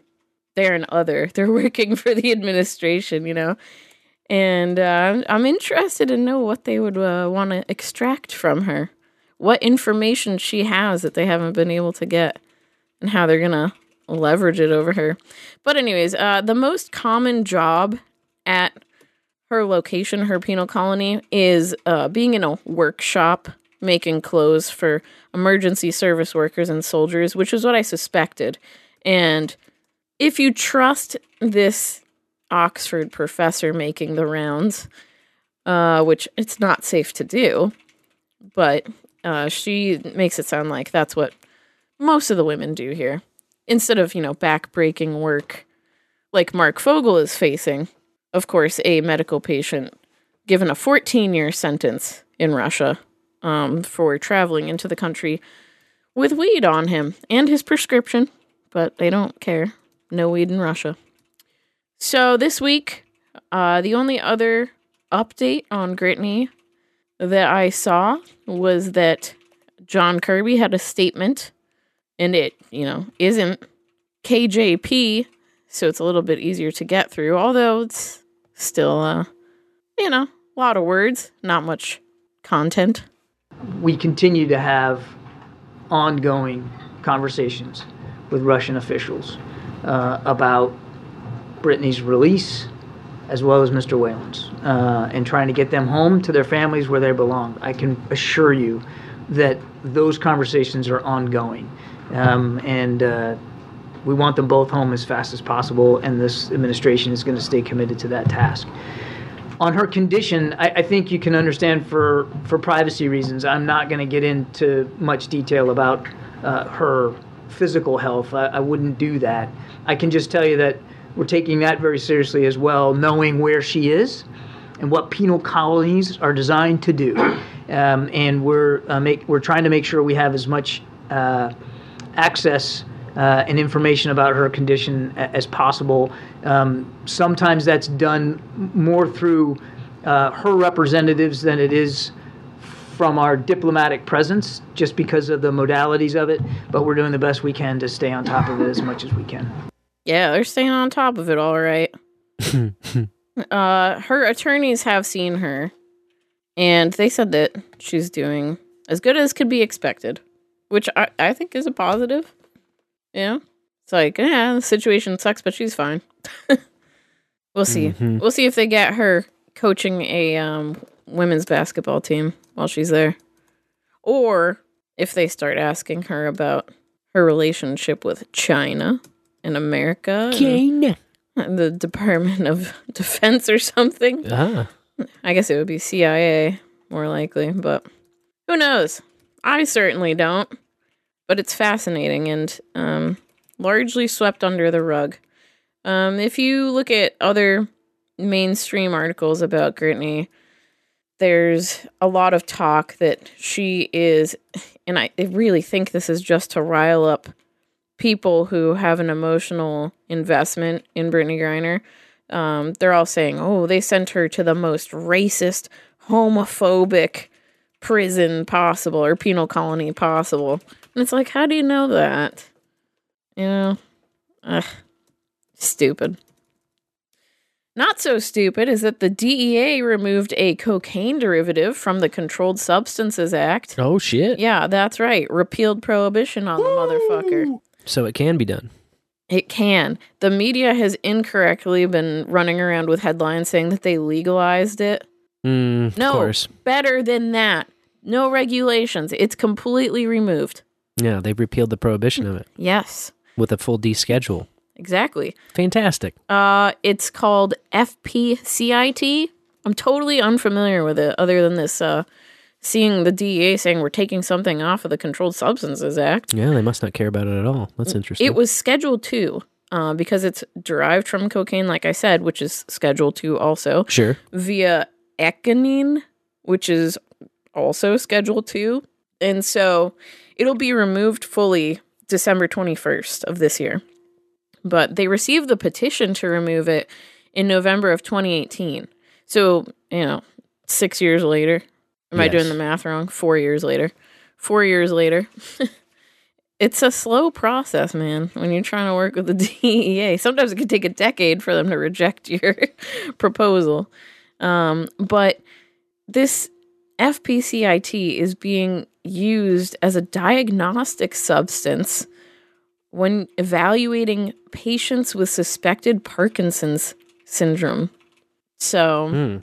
I'm not sure how, but um, they had to kick this back and forth with some other alphabet soup agencies before they could go ahead and remove it from the Controlled Substances Act. And one of them was Health and Human Services, who looked through any time it has been used in you know tests or studies maybe uh, and they said that this substance appears more potent than cocaine in some of the behavioral assessments Okay. so hey wild west on this pretty cool Nice. we'll see what happens Yeah. I'm now, sh- now do the rest of them. yeah seriously all of it Repeal the Controlled Substances Act. that would be the best case scenario but i'm not holding my breath that's for sure Of course not. i would die Of course not. uh the fda That's sent somehow a radical statement. what repeal the controlled substances act Yeah.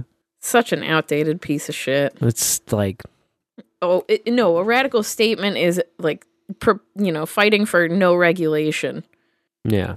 if you play this political two-party system game both sides want regulation in different ways Yeah. and it's stupid Yeah. They both suck state boots. and now i sound like one of the people hating on jason p Lowery that's dumb yeah, i'm not gonna elaborate it's just dumb Oh, my goodness. Stop telling me what to do. Anyway, I, I mean, I love a free and open market. That's seems like it would work best in my mind. I'm just a just a simpleton here in the middle of the country. the FDA sent a bunch of warning letters out this week. Well, actually, I guess it was only five.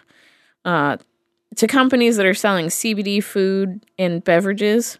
Food is such a you know, wide term, uh, you know, gummies and such. And the only place I recognize on the list was American Shaman because they're on every corner here in Kansas City. You know, the East Coast, you go to the Northeast, you see Dunkin' Donuts on every corner. You come to Kansas City, you see American Shaman. Bro, they've got locations inside of like Hy-Vees Yeah. With like the neon lights of Sha- American Shaman CBD. And they were selling hand sanitizer with their freaking logo during the Koof saga. Yeah, everybody got it on that cash cow. That was, I'm like, is this CBD lotion? No. Fucking trendards, dude. Yeah, gross. Anyway, the letter warns these companies that they're selling products that could be confused for traditional food and drinks and unintentionally overconsumed. Uh, so the FDA claims that it's a violation of the FD&C Act. And th- of course, they also mention there's products on their shelves that claim to cure, mitigate, or treat diseases, which there's no FDA finding of yet, because the FDA takes forever to do anything, uh, and maybe doesn't care to. So they also reprimanded these companies for having pet treats on the shelves. I thought CBD pet treats were fine, but I guess not. Oh, I guess there's a problem with CBD pet treats and animal food that contains CBD. Um, so it seemed like they're asking them to get rid of that. Either way, these companies, these five companies, have 15 days to respond with how they're going to address the issues described in their warning letters. And if they don't, uh, they can face either an injunction or have all of their all of their product seized. So that's lovely. It's so retarded. The government can just give you homework assignments. I know. And I'm sitting here like, what about the 2018 Farm Bill? I thought CBD was cool. I thought CBD was 50 state legal. Think about the puppies. Yeah. Yeah, man, the dogs with arthritis and whatever. I've heard it helps. Even if it's a, you know, a mental trick on the owner, like giving them the CBD treat calms their mind and then the dog calms down or whatever. If it helps, it helps and it's not hurting. Oh, well, anyway. Kind Idaho is working to put medical weed on the 2024 ballot. They got their initiative approved back in October and they are beginning their signature drive. However, they're not paying signature gatherers. And it has been a decade since activists in Idaho started trying to get medical passed. Um, they need 7% of signatures, you know, uh, 74,000 signatures about. And um, they're due April 2024, which sounds like a long time, but that's 18 months away. So they talked about their canvassing plans, you know, oh, we'll train people, we'll go to concerts and events, and best of luck to you. That's all I've got to say. In Michigan, Governor Whitner, Whitmer announced a new process for the social equity program participants who have expired pre qualification status. Now, you don't have to reapply with a fee. You can just reapply without paying the fee. Just Oh, boy. I mean, you, I guess you have to like submit a whole new application, but there's no fee involved. Isn't that kind? Kind of kind. I, I'm not sure what the fee was, but yeah, neat. Uh, in Missouri, medical weed dispensaries and license holders can now apply for their comprehensive licenses starting December 8th. So, coming up. It's hard to comprehend. I loved that name, a comprehensive license. Instead of having two licenses, a medical and a recreational, it'll be all in one. And th- there's a they call it a conversion fee. I know I've already talked about this, but already established medical dispensaries only have to pay $2,000 to get the comprehensive license, which I think must be fucking nice. because everyone else is looking at twenty thousand dollars starting place, maybe three million was a number that was being thrown around for social equity applicants trying to just break into the recreational market. Yep. So, mm, interesting, right? Yeah, the, definitely. The people who backed the initiative and put it all together, getting the first uh, first round for cheap. Yeah. It's really weird how that happens. I don't I don't understand. There's already been discussions about a whole district that some of these old players, big players, are going to create where it's like smoky weed land. Oh, by neat. the yeah, uh, North Casey. Bring your dog, Smoky Weedland. Yeah, no kids though, of course, because Smoky Weed Land. That's and right. I, I was like, oh, I looked at that and I was like, good luck, you know, like with this consumption lounge terminology and stuff that hasn't been approved. Like, oh, they'll never do public consumption. But then I saw the names of the players, you know, all the big fish, all the big companies that are probably in other states also. Yeah. I was like, oh, it's in the bag.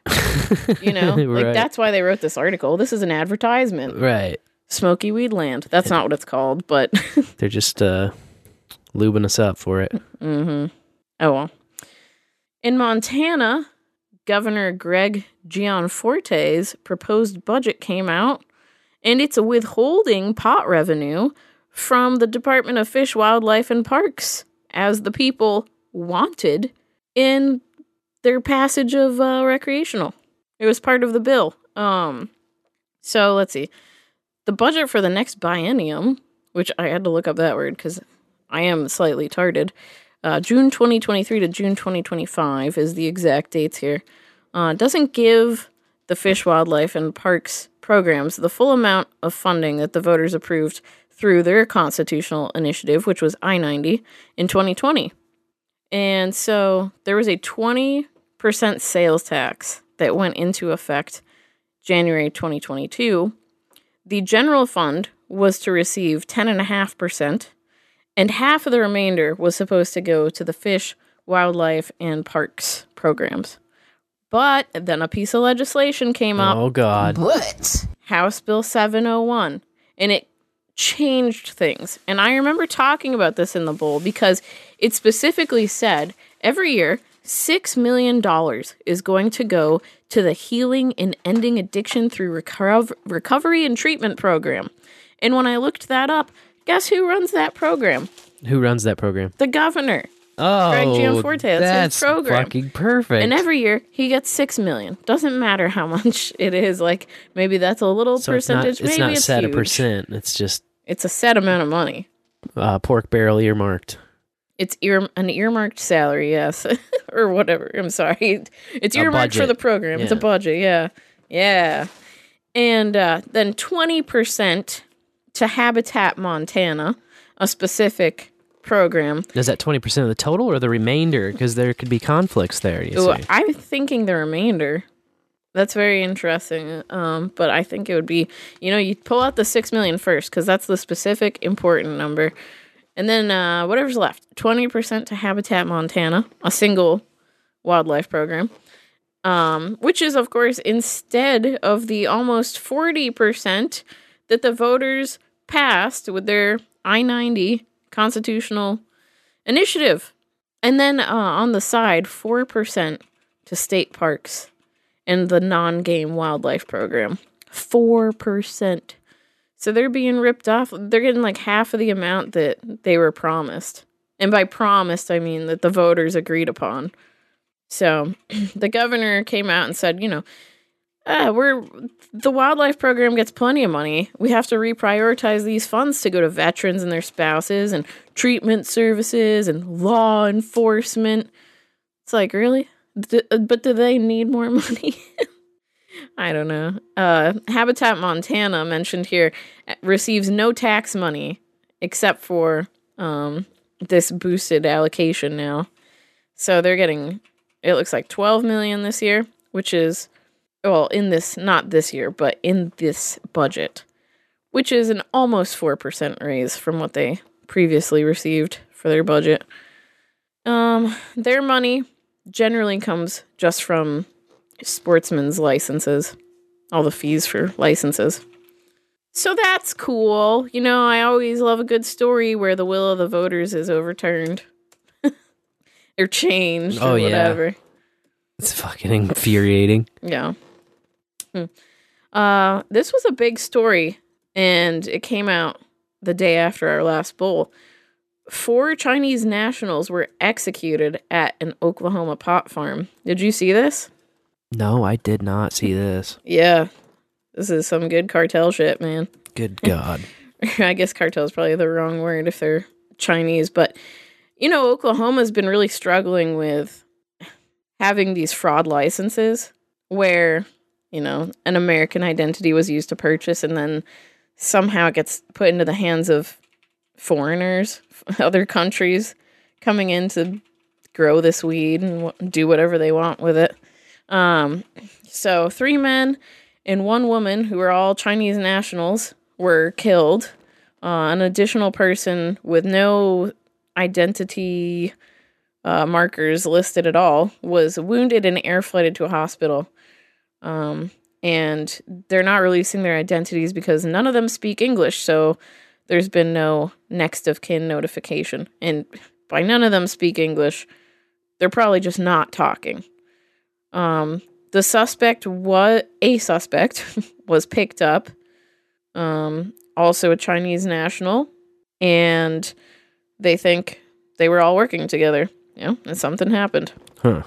So there is an active license at this location, at this uh, pot farm, a medical growing license. But Oklahoma, For how long? Who knows? well, Oklahoma's got to do some dig- digging into how it was obtained, you know, and then where these, who's running the joint, you know, Yeah. uh, looking like China, which has been a lot of their issues. Yeah. So, Gotta gotta do some due diligence, man. yep, yep, the war on drugs continues. And yet they cap licenses. I know. The cap licenses, but then they give some to China. Sweet. I w- I'm wondering how many licenses Oklahoma. Um, yeah, it looks like their regulators have the ability to cap the licenses, but I'm not sure that they do have a cap yet. And Oklahoma residents can apply for up to two types of licenses. Neat. In January, new bill would force license cap, but did it pass? Don't know. It looks like there is no cap yet in Oklahoma.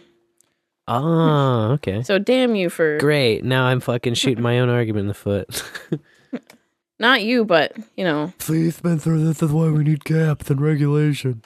Dan, it well, but no, no. It's why you don't need licenses. There I should know, be no no. licenses. Like, don't get me wrong. I understand, no. but you see what I'm saying. This is going to fuel someone's fire. yeah, 'cause They're absolutely. going to take it in a different light. yeah, Yeah. it's gross. Yeah, the it's uh if it bleeds, it leads. And this one got all the attention, and it made people point out how terrible Oklahoma's medical system is and stuff. And you know, you hear the no cap thing, and it's like, oh, that actually is a lot better than what we got going on. Big corporate fish running Missouri, owning the whole market. No ma and pa shops at all. Ah, you know, Oklahoma has been throwing money at law enforcement too to try and tackle all this uh, black market activity. But whatever. It's uh, it's a hard thing to tackle, you know, because it's operated by international gangs. Yep. In many cases, uncool. yeah. Oh, this is uh, the war on drugs. Never Well, changing. Prohibition keeps it lucrative enough for that to you know remain possible. Definitely. So you can blame prohibition for that as well. Yep.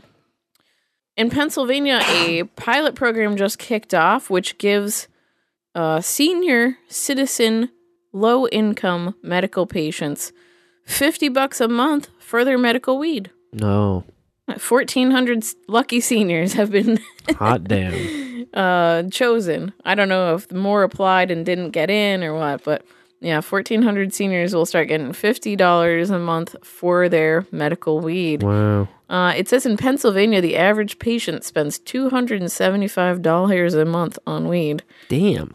and they have phases for this program. The third by the third phase, they're opening it up to all low income programs, which includes like WIC, you know, uh, women, infant, children's, and all sorts of stuff. So, yeah, uh, already Pennsylvania has waived the cost of getting a medical card and getting a background check if you want to be a caregiver for a medical patient. That's wild. So Which- PA went from locking people up for weed to buying you weed. yeah, pretty much. That's like a drastic move, man.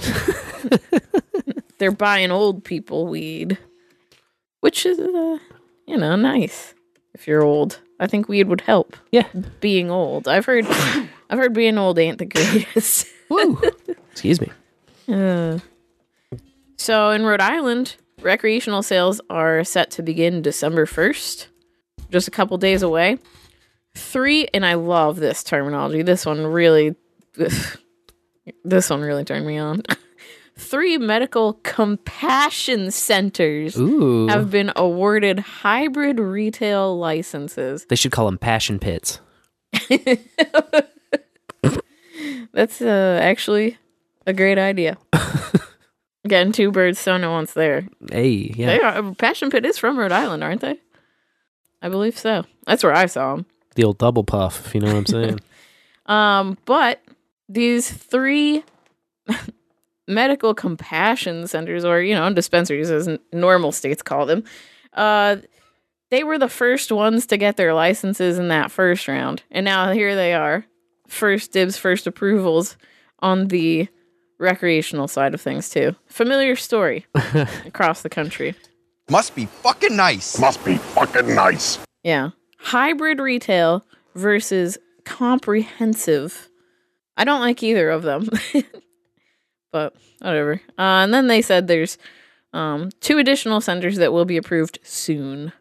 So, but I also have a clip that came out of Rhode Island this week, Ooh. and it involves uh, some of the same players. The nine businesses with products that tested positive for one of 17 prohibited pesticides include all three of Rhode Island's original medical marijuana dispensaries, located in Providence, Warwick, and Portsmouth. The dispensaries both grow their own cannabis and buy from other cultivators. At the Slater Center in Providence, 13 batches of concentrate tested positive in October, according to the Department of Business Regulation.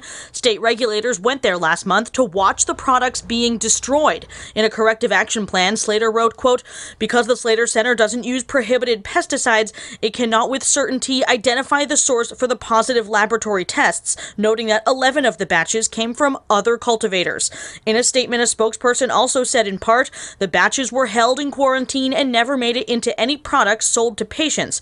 This is an example of a regulatory system that works. Uh. but lab testing was only recently required. Despite medical marijuana being sold in Rhode Island since 2013, it was only last year that the state started requiring testing of products for things like potency, heavy metals, and mold. This year, mandatory pesticide testing took effect on June 30th. Rhode Island's chief cannabis regulator, Matt Santacroce, says none of the businesses that tested positive for pesticides are currently accused of directly spraying a banned substance on their marijuana plants, but may have had cross contamination from their clothes or even through HVAC systems if pesticides were sprayed outside. Yeah, you gotta you gotta take into account depending on what kind of a test that they're running. Like, you know, are they gonna PCR cycle something out into something like Right. Like, if you look close enough, you can find what you're looking for. Exactly. But Just I love about anywhere. I love that it was the three originals got you know pointed out, and that's who just got these uh the rec side approved. Yeah, you wonder if that's not like a So it's kind of like, little oh little bit of warfare shit going on. Yeah, something. we're gonna hurt your supply now that you are opening the doors to literally anyone and everyone that wants to come buy from you. bureaucrat got a phone call. Hey, why don't you look into testing some plants from over here? Yeah, and uh, you know, false positives. Anyone? I mean, I'm not But- saying it is or isn't, but I'm just saying like no, me neither. I have no idea. wouldn't be difficult probably. Um, but also, you know, they're getting all their product from trusted third parties. So, Exactly. Yeah. Who can you trust You don't- in this don't- world? Don't trust. Verify. Yep. Yep. I also thought it was interesting that they only just started this testing for pesticides and such. Yeah. They've been selling for so long. You didn't hear about massive amounts of people in Rhode Island going to the hospital with uh, sicknesses from the weed or anything. But here we are, a regulatory system that works. She said that part really jiggled me. you gotta love it, right? Yeah, an extra step for everyone. We had a bunch of product we had to destroy while the government watched and the regulators watched because of a bad test. And that's a good thing.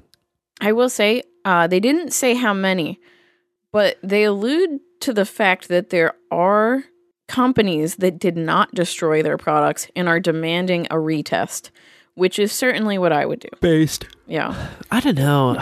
For me, like, as if it's a tough one, right? Because you want clean product. You don't want people to be, Yeah, you don't want to get sick. especially or- you don't want people to, yeah, be getting sick or hurt, injured by products. But it's also like, I don't know. I think there should just be more consumer kits, like consumer testing products made so that people can just test their shit Oh. themselves. You're suggesting people should be responsible for themselves? Yeah, and learn how to do it. But then there's also like there's an extra pro- layer to the to problem because it's like, all right, well, which which test do you trust? Right. Which test actually works? Which one am I going to get that doesn't pop up a false positive? Or should I get 3 and look at the, you know, see if they all come back the same or come back slightly different? I don't know. Just so many factors, you know. Definitely. Also, if the government picks one testing company to be the tester, then like what's going on there? Whose cousin is that? You know, like exactly. Yeah, who's your daddy? you would at least want a variety of different test providers. A market of test providers. I don't know, man. It's all then- a fucking mess. Then you got to spend all this money though to get your product tested like maybe three times and be like, look at the results are inconsistent. Just put the fucking nug in my hand. Let me see it. Let me see it. Oh, it's a nug. Oh, it's I weed. got a jewelry loop. I can take a really close look at it. That's true. I can tell you if I want to smoke it or not. Yep. Yep. You know, it, uh, we haven't been spoiled with prohibition, so like- yeah, no shit. to me, I'm just like me. Yeah. Tr- I mean, the trust and verification is only increasing. Let's put it that way. Yeah. Oh, fuck. Well, in South Dakota, medical patients have been assured that they won't lose their hunting rights, even though they carry a medical weed card. That's good. Uh, Game, Fish, and Parks does not run background checks to confirm the accuracy of statements made on applications. Based. So, what this means is don't narc on yourself. It's a, always a bad idea to do that, no Yeah. matter what the fuck you're talking about. But they said you can mention on your application that you're a medical patient. They don't care um, because it doesn't have to do with purchasing the firearm or whatever. It's just a Right. hunting license. It's separate. Yeah, you, the license is for taking the animal, not for owning and operating and all the fucking firearm part. Yep. You could shoot it with the bow or smack it over the head with a stick. Yep. Exactly. So, Hit it with a rock. yeah. Booby trap that bitch. Uh, bad news out of Texas. No, no. You remember there were five locations that decriminalized Yes. this uh, midterm? Well, Harker Heights, Texas. I remember everybody was saying, "Oh no, we'll fix it. Yeah. yeah, They voted wrong. We'll fix it." Yeah, we we can't we can't do that. Uh, in Harker Heights City Council repealed the voter approved decriminalization ordinance this What? What? week. Yep. What? Yep. And really, I didn't clip anything, but of course, you know they always have the public comment period, There you go. and it's always really sad because you always see sick people who need their medicine, and um, you know, in common sense arguments. but nope, no step in the right direction here. No. Um, they argue it was a four to one vote. Um, so I do want to say good job to the lady who said, "Hey, that's BS," and we're going against the will of the voters. Because really, you have one job, Yeah. and it's to do what we tell you with our money. So, but four, they never do. four people out of five get to invalidate like how many millions of people? Like, Yeah, thousands, millions, I don't know, but a lot more than five. Much more than five. So that I can tell you. they just said it's in. I guess it's a city, right? So it's not. It's just a citywide thing. Well, it's yeah, it's So, a local ordinance. Still, everyone in the city for fucking four people. The population of Harker Heights, interestingly enough, is thirty-three thousand five hundred and sixty. There you go. um, you know, they didn't like it because it's inconsistent with the Texas state law. And they said that by decriminalizing, you're targeting law enforcement by putting limitations and burdens on their conduct. Good. Right. Good. Yeah. Good. That's what I think, but Good. you know, they just see it as a cop punishment. Jesus Christ. And uh, Oh, can't hit stoners over the head no more. Oh. yeah, uh, one of the city attorneys spoke and said, Get a fucking hobby. if a cop decides to arrest someone for marijuana, then that cop's going to be punished, and that's just not fair because they're upholding state law. It's like, excuse me, Who the fuck do you work for? yeah, why don't you go catch some violent people? You know, It's incredible, man. go stop a murder or a rape. Not, I'll, I'll not understand that part. Yeah, find someone's car that got stolen. Fuck, eat another donut. I don't just, just leave the stoners alone. Jesus. Ugh. Anyway, I don't get that part. No. I don't either. no, then no, no, no. in Killeen City, Texas, uh, the city council there approved a temporary pause on the decriminalization ordinance, which is slated to last until December 6th. But you know how these things will go. They can just extend it or destroy it, find a way to destroy it in that time, which is what I'm guessing they want to do. Uh, this was on Prop A on their ballot, which received 70% voter approval. We lad? Uh, unfortunately, this was a unanimous vote by the city council to uh, pause it or So- place a moratorium on it. The city council is unanimously against 70% of the electorate, is what you're trying to tell me? Yep, 100% of the city council is against 70% of the electorate. that's right. They should probably seriously consider this when uh, a re-election comes up. They should. And not only just vote for the fucking whatever or run. So a lot of these city council people run unopposed. Yeah. Can't you petition to remove city councilors too? Yeah, you fucking can. Yeah. I signed one of them once. We did it in Columbia. yes, we did it in Uh, Columbia. I almost got expelled from the J school for doing that. Fuckers. for doing my god dang right as a citizen, signing a petition. yeah, but anyways, um, yeah. So their excuse for why they did this is wanting more clarity on what the ordinance entails and potential impacts, and time to discuss it. But uh, when the voters pass something, it's like no, the time to discuss and think and read was before the yeah, vote. that was the whole campaign time. And Yeah. then we voted. Now do the vote. Yeah. So the whole reason we took a vote. Bullies in the chat points out that Killeen is a suburb of a large army base in Texas. Oh boy. So, still though, still though, seventy percent of voters were down. Most military people though, like most military guys don't do weed and don't care about weed, but also a lot of military guys actually uh do do weed Do do, either like after they're done, you know. yeah. Most of it's uh-huh. after they're all done doing military stuff because there's a lot of P tests involved, which is a whole other fucking rabbit hole. But yeah, and yeah, most of those guys don't give a shit about weed. no one should really give a shit about weed. Weed. Can we be honest? weed. If you gotta be a stickler about weed, you've got to be a stickler about coffee. The only difference is Oh. like they like coffee because it keeps you productive and alert. So that's like an okay one. That's never. I've never understood that. uh, How, But in terms of actual like danger that you're in, danger that your body's in, you know, weed is lower, uh, just a little lower than caffeine on the scale. definitely, You know, yeah. I It's a bit lower than that. So I remember drinking an espresso in Denver, and I was Yeah. tw- I felt like I had just done a long real yeah, we were fucking yeeked on that. I thing. was wide eyed and shaken, feeling great, like I needed more. vibrational coffee. Yeah, no doubt. Uh, that was a long time ago. Anyway, uh, this is a crazy story. Customs and Border Protection uh, is defending their lifetime ban that was placed on a man coming to the United States from Canada uh, after finding a bottle of CBD oil in his car. Uh oh. Yeah. So this guy puts together Christmas festivals. He's a holly jolly soul Okay. and he does it in America as well as in Canada. But he has to come down to like meet with folks and set things up and get things going, you know? Yeah. And unfortunately for him, on November 7th, he was picked out for a random search. Oh no. So uh, I guess he was there for hours being questioned and fingerprinted. They made him submit DNA.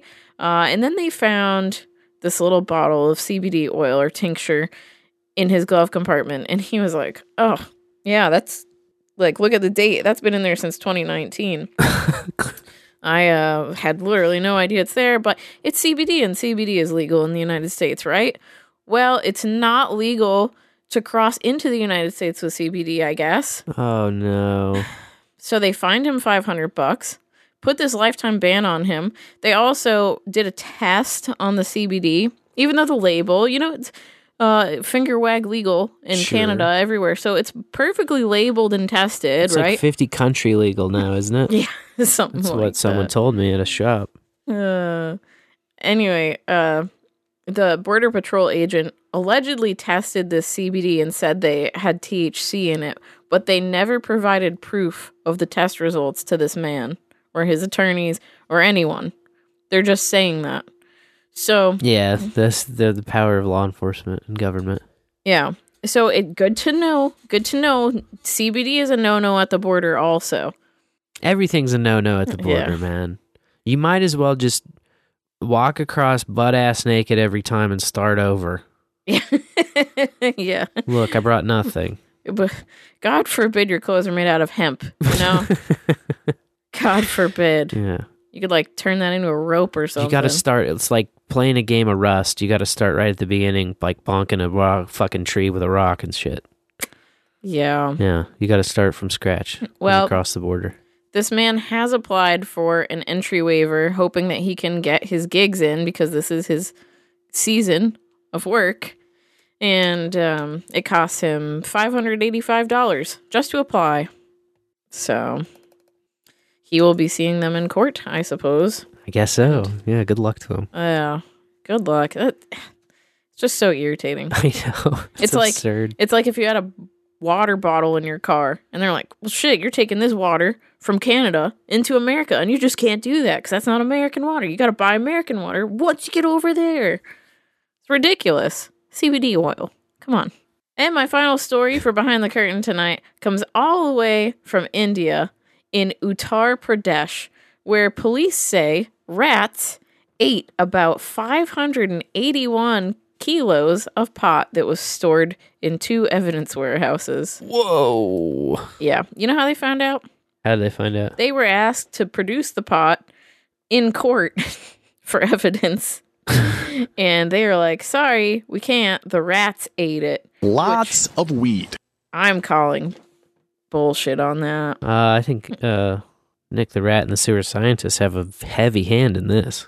Oh, for sure. If it was the rats, that's definitely where the weed is at now. There's no doubt.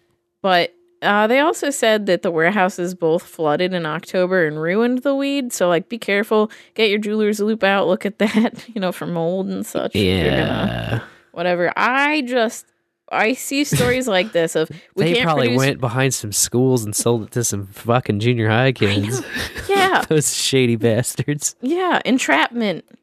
Using it for entrapment and uh, breaking the laws themselves. I Or mean- enjoying it, very simply. There's a lot of work that gets done. That's all.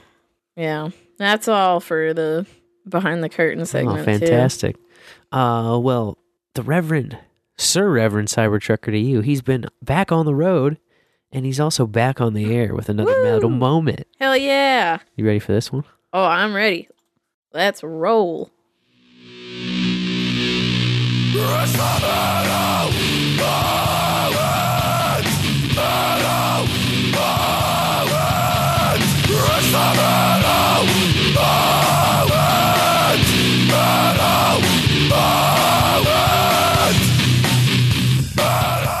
In the bowl and in the morning. This here is Sir Reverend Cybertrucker and Kenny and Grogu with this week's Metal Moment. Kittie, formed in 1996 in London, Ontario, has released most of their music through independent labels. Their first album, Spit, was finished in August of 1999, and to promote it, they toured with Slipknot. Their second album, 2001's Oracle, sounded more aggressive than Spit, featuring elements of death metal and thrash. From 2001's Oracle, this is Kittie, What I Always Wanted.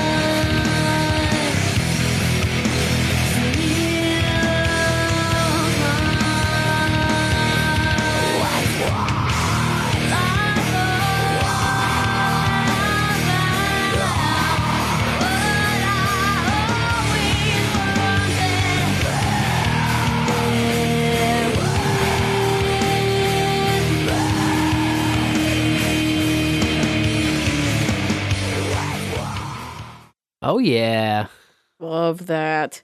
Bring me back to my MySpace pages. yeah, no doubt. Kittie was always there. Babes of Metal, man. Yeah. Where it's at. No doubt. No doubt. And uh, Sir Reverend Cybertrucker is where it's at. You can follow him, of course, on No Agenda Social at Rev Cybertrucker at noagendasocial.com. Thank you, Um, Rev. Thank you so much, Rev. Appreciate all that you do for the bowl. Uh, yeah. Also appreciate the bowlers for leaving voicemails over there at the old 816-607-3663 line. And uh, we did have a ring right after last week's show.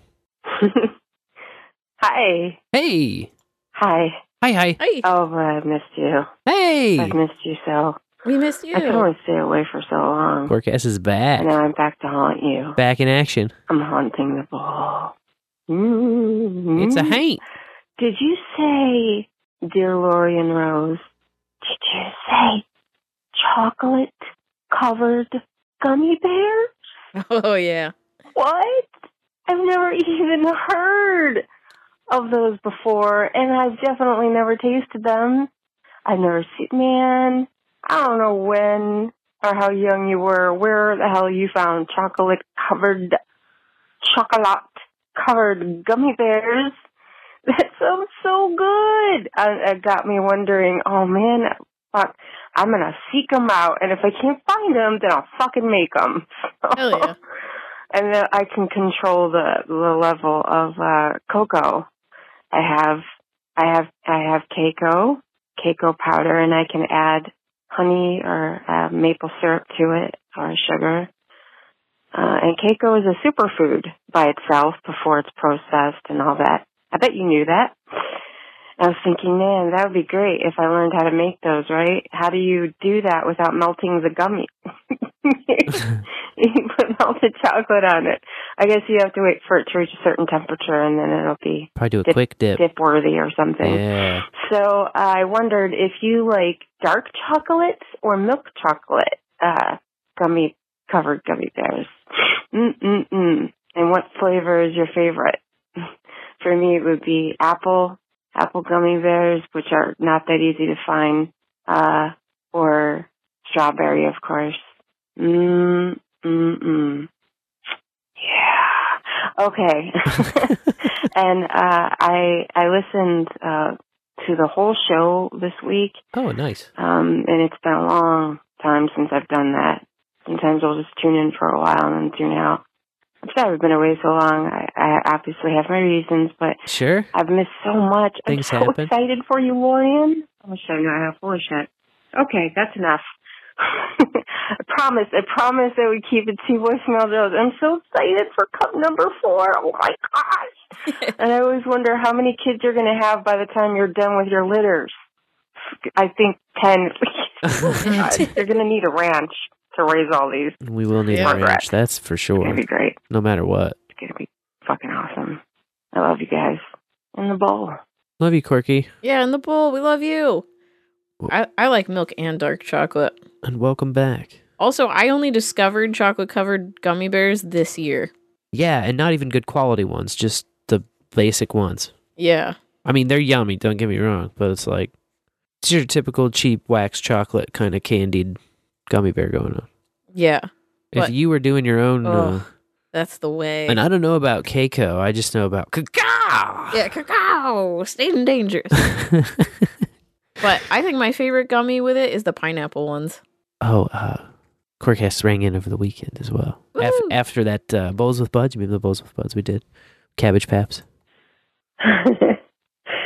Oh wait, I think I. Oh, there we go. Sorry. What? You know what? uh, What, what, what? hey, hey, hi, yo. Heyo. So, yo, in the boat. Yo, I'm in in the boat. she's in. with you two birds. Can't sing to save my life. So, uh, you encouraged me to share, so you're getting it, Okay. like it or not, turkeys. In the case, not KFC. What? In the KFC. Um, oh God, couple things. Couple things. So that interview. Oh, I said it. I'm gonna get mocked for that. I don't give a shit. It's both. uh, It's both like a just a conversation and an interview. Really, I mean, it's Sure. not professional. Um, interviewing you for this position. Bend over. No, it's it's you know, it's an interview chat combo. It's a great guest. You had a great guest, Cabbagepaps, and you guys, the flow of the convo, the wonderful flow of the combo it was perfect. The whole, the whole show, perfection. Perfection. Perfection. Mm, we are Siamese, if you please. Quirkcast's feline We fine. are Siamese, if you don't please. Rare? Don't you remember that? it made me think of that just now. And I just had to play with it and play with you both. Um, promised I wouldn't start back with the, you know, excessive fucking voicemails. but I had to say, okay, so I can't leave a third, right? but I want to answer the FTIE, so I probably will. Yeah, the, the show with Cabbagepaps was exceptional. was Gracias. Awesome on so many levels. The questions and the content, and just yeah, I really, I really look forward to you bringing Cabbagepaps back on. And he was really engaging with the chat too. That was great. He was hooked in. He knew the yeah. So He it knew the whole routine, man.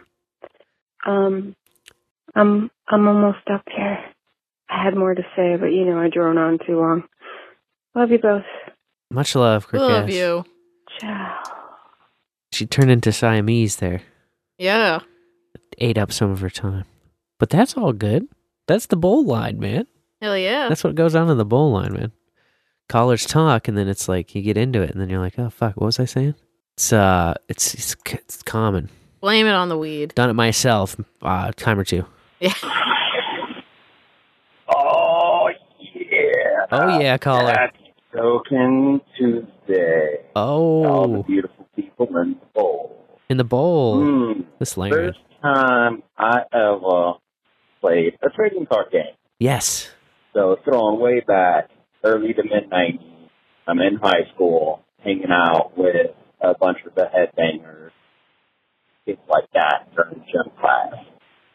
Now, gym class was kind of fucked up because there was like you know four or five different classes all happening at the same hour and it worked out. Basically, showed up, dressed out in gym clothes, and participated. You get an A.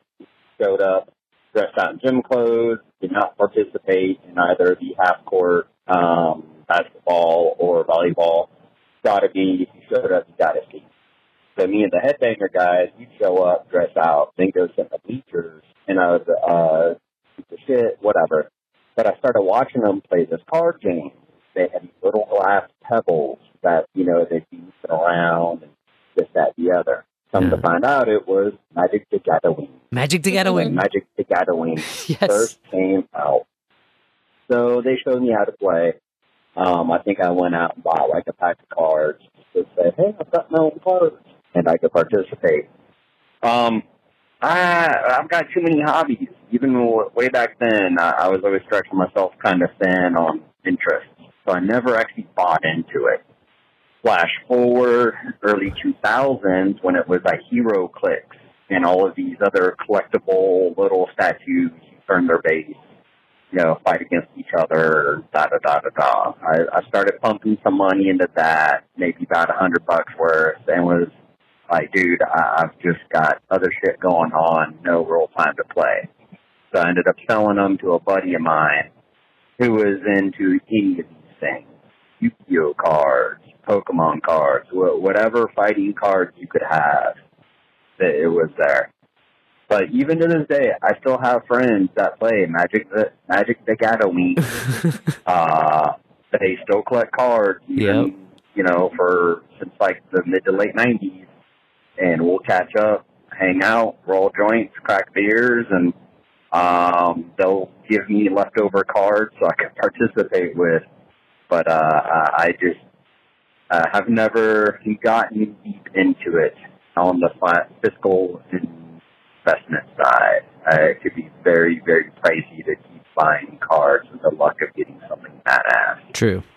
So You got to just buy the one you need. Uh, much respect to those who do. Uh, I'm I totally nerd out with them.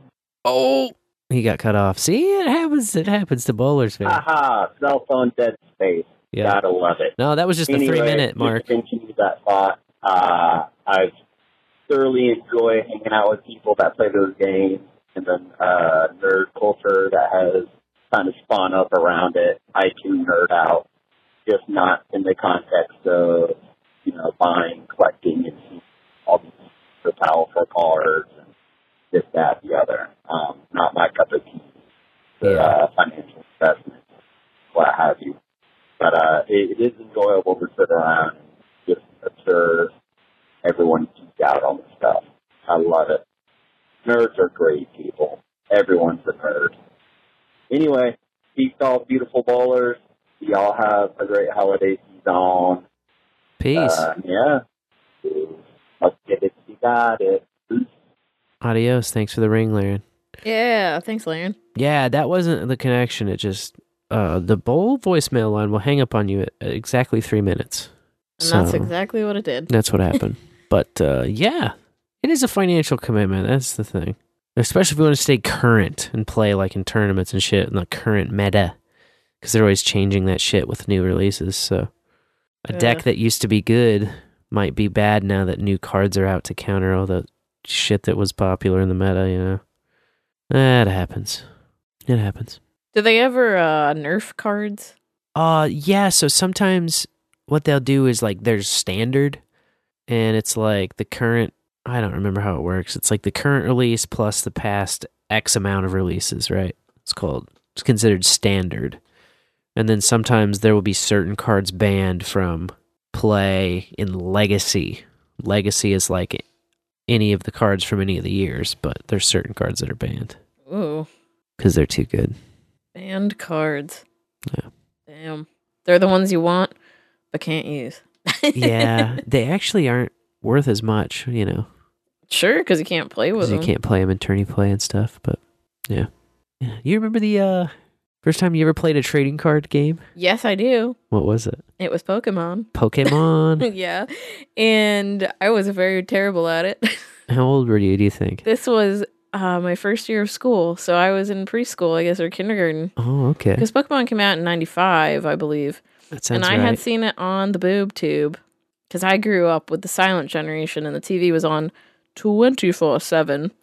So I watched Pokemon um, as soon as it was out.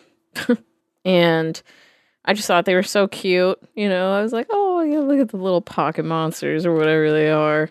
I need them all. And my library, I always did this. We've talked about this before, actually, like the summer reading programs. You would put, um, you had like a little card at the library up on a wall, and you would put stickers on it every time you read a book. And Yep. so at the end, uh, they wanted to see who read the most books. I was always in the top two Yep. and you got to go over to a, ta- a prize table and pick stuff out and they had packs of pokemon cards like the good like a big chunky starter pack that gave me Ooh, options you know with yeah. a tin and stuff so i picked that out i think i had read the most books so i was the first dibs and i grabbed that and this boy behind me tried to con me out of it i was like no no no no i know what i want I, this is it Yeah. um so anyways, we played in class and um there's this guy. I have so many weird stories with this one kid. Like we don't we never kept in touch or anything. But uh he had Pokemon cards on the first day of school and I brought my Pokemon cards on the first day of school.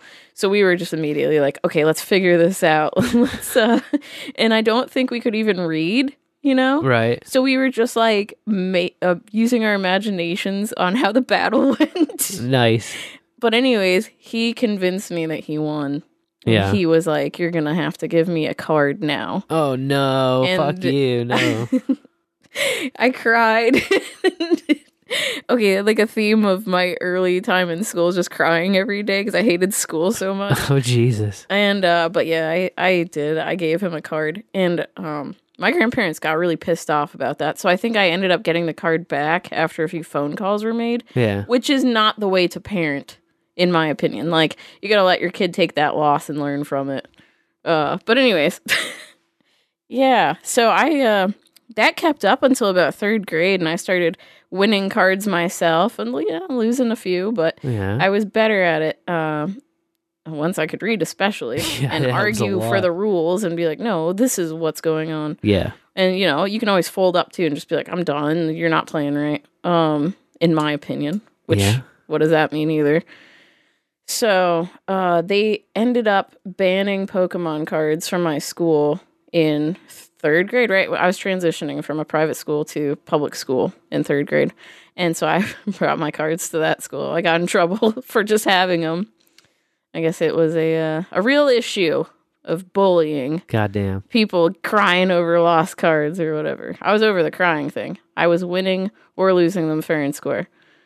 So that was uh, my Pokemon run. And then I have no siblings. So then the Pokemon cards just went into a binder. Yeah. And I just drew the pictures that were on them. You know, I just, they were like drawing inspiration. Yeah. And that was it. I've, art uh, reference material. Yeah. That was my short lived first trading card game career. You win some Pokemon, you lose some Pokemon. Yeah. yeah, you know. Such is life. Nice. I saw SirVo in the chat say Pokemon cards got banned in my school because some kid cried over a bad trade or something. I don't Yep. fucking know. That's exactly it. Yep. Yep. It just gets too hairy. There's like these disputes. Schools Oh. don't want to deal with that shit. And the boomers teaching you are like, what are these Pokemon? Yeah. Why do these kids need them so bad? yeah. Just a dang old card, man.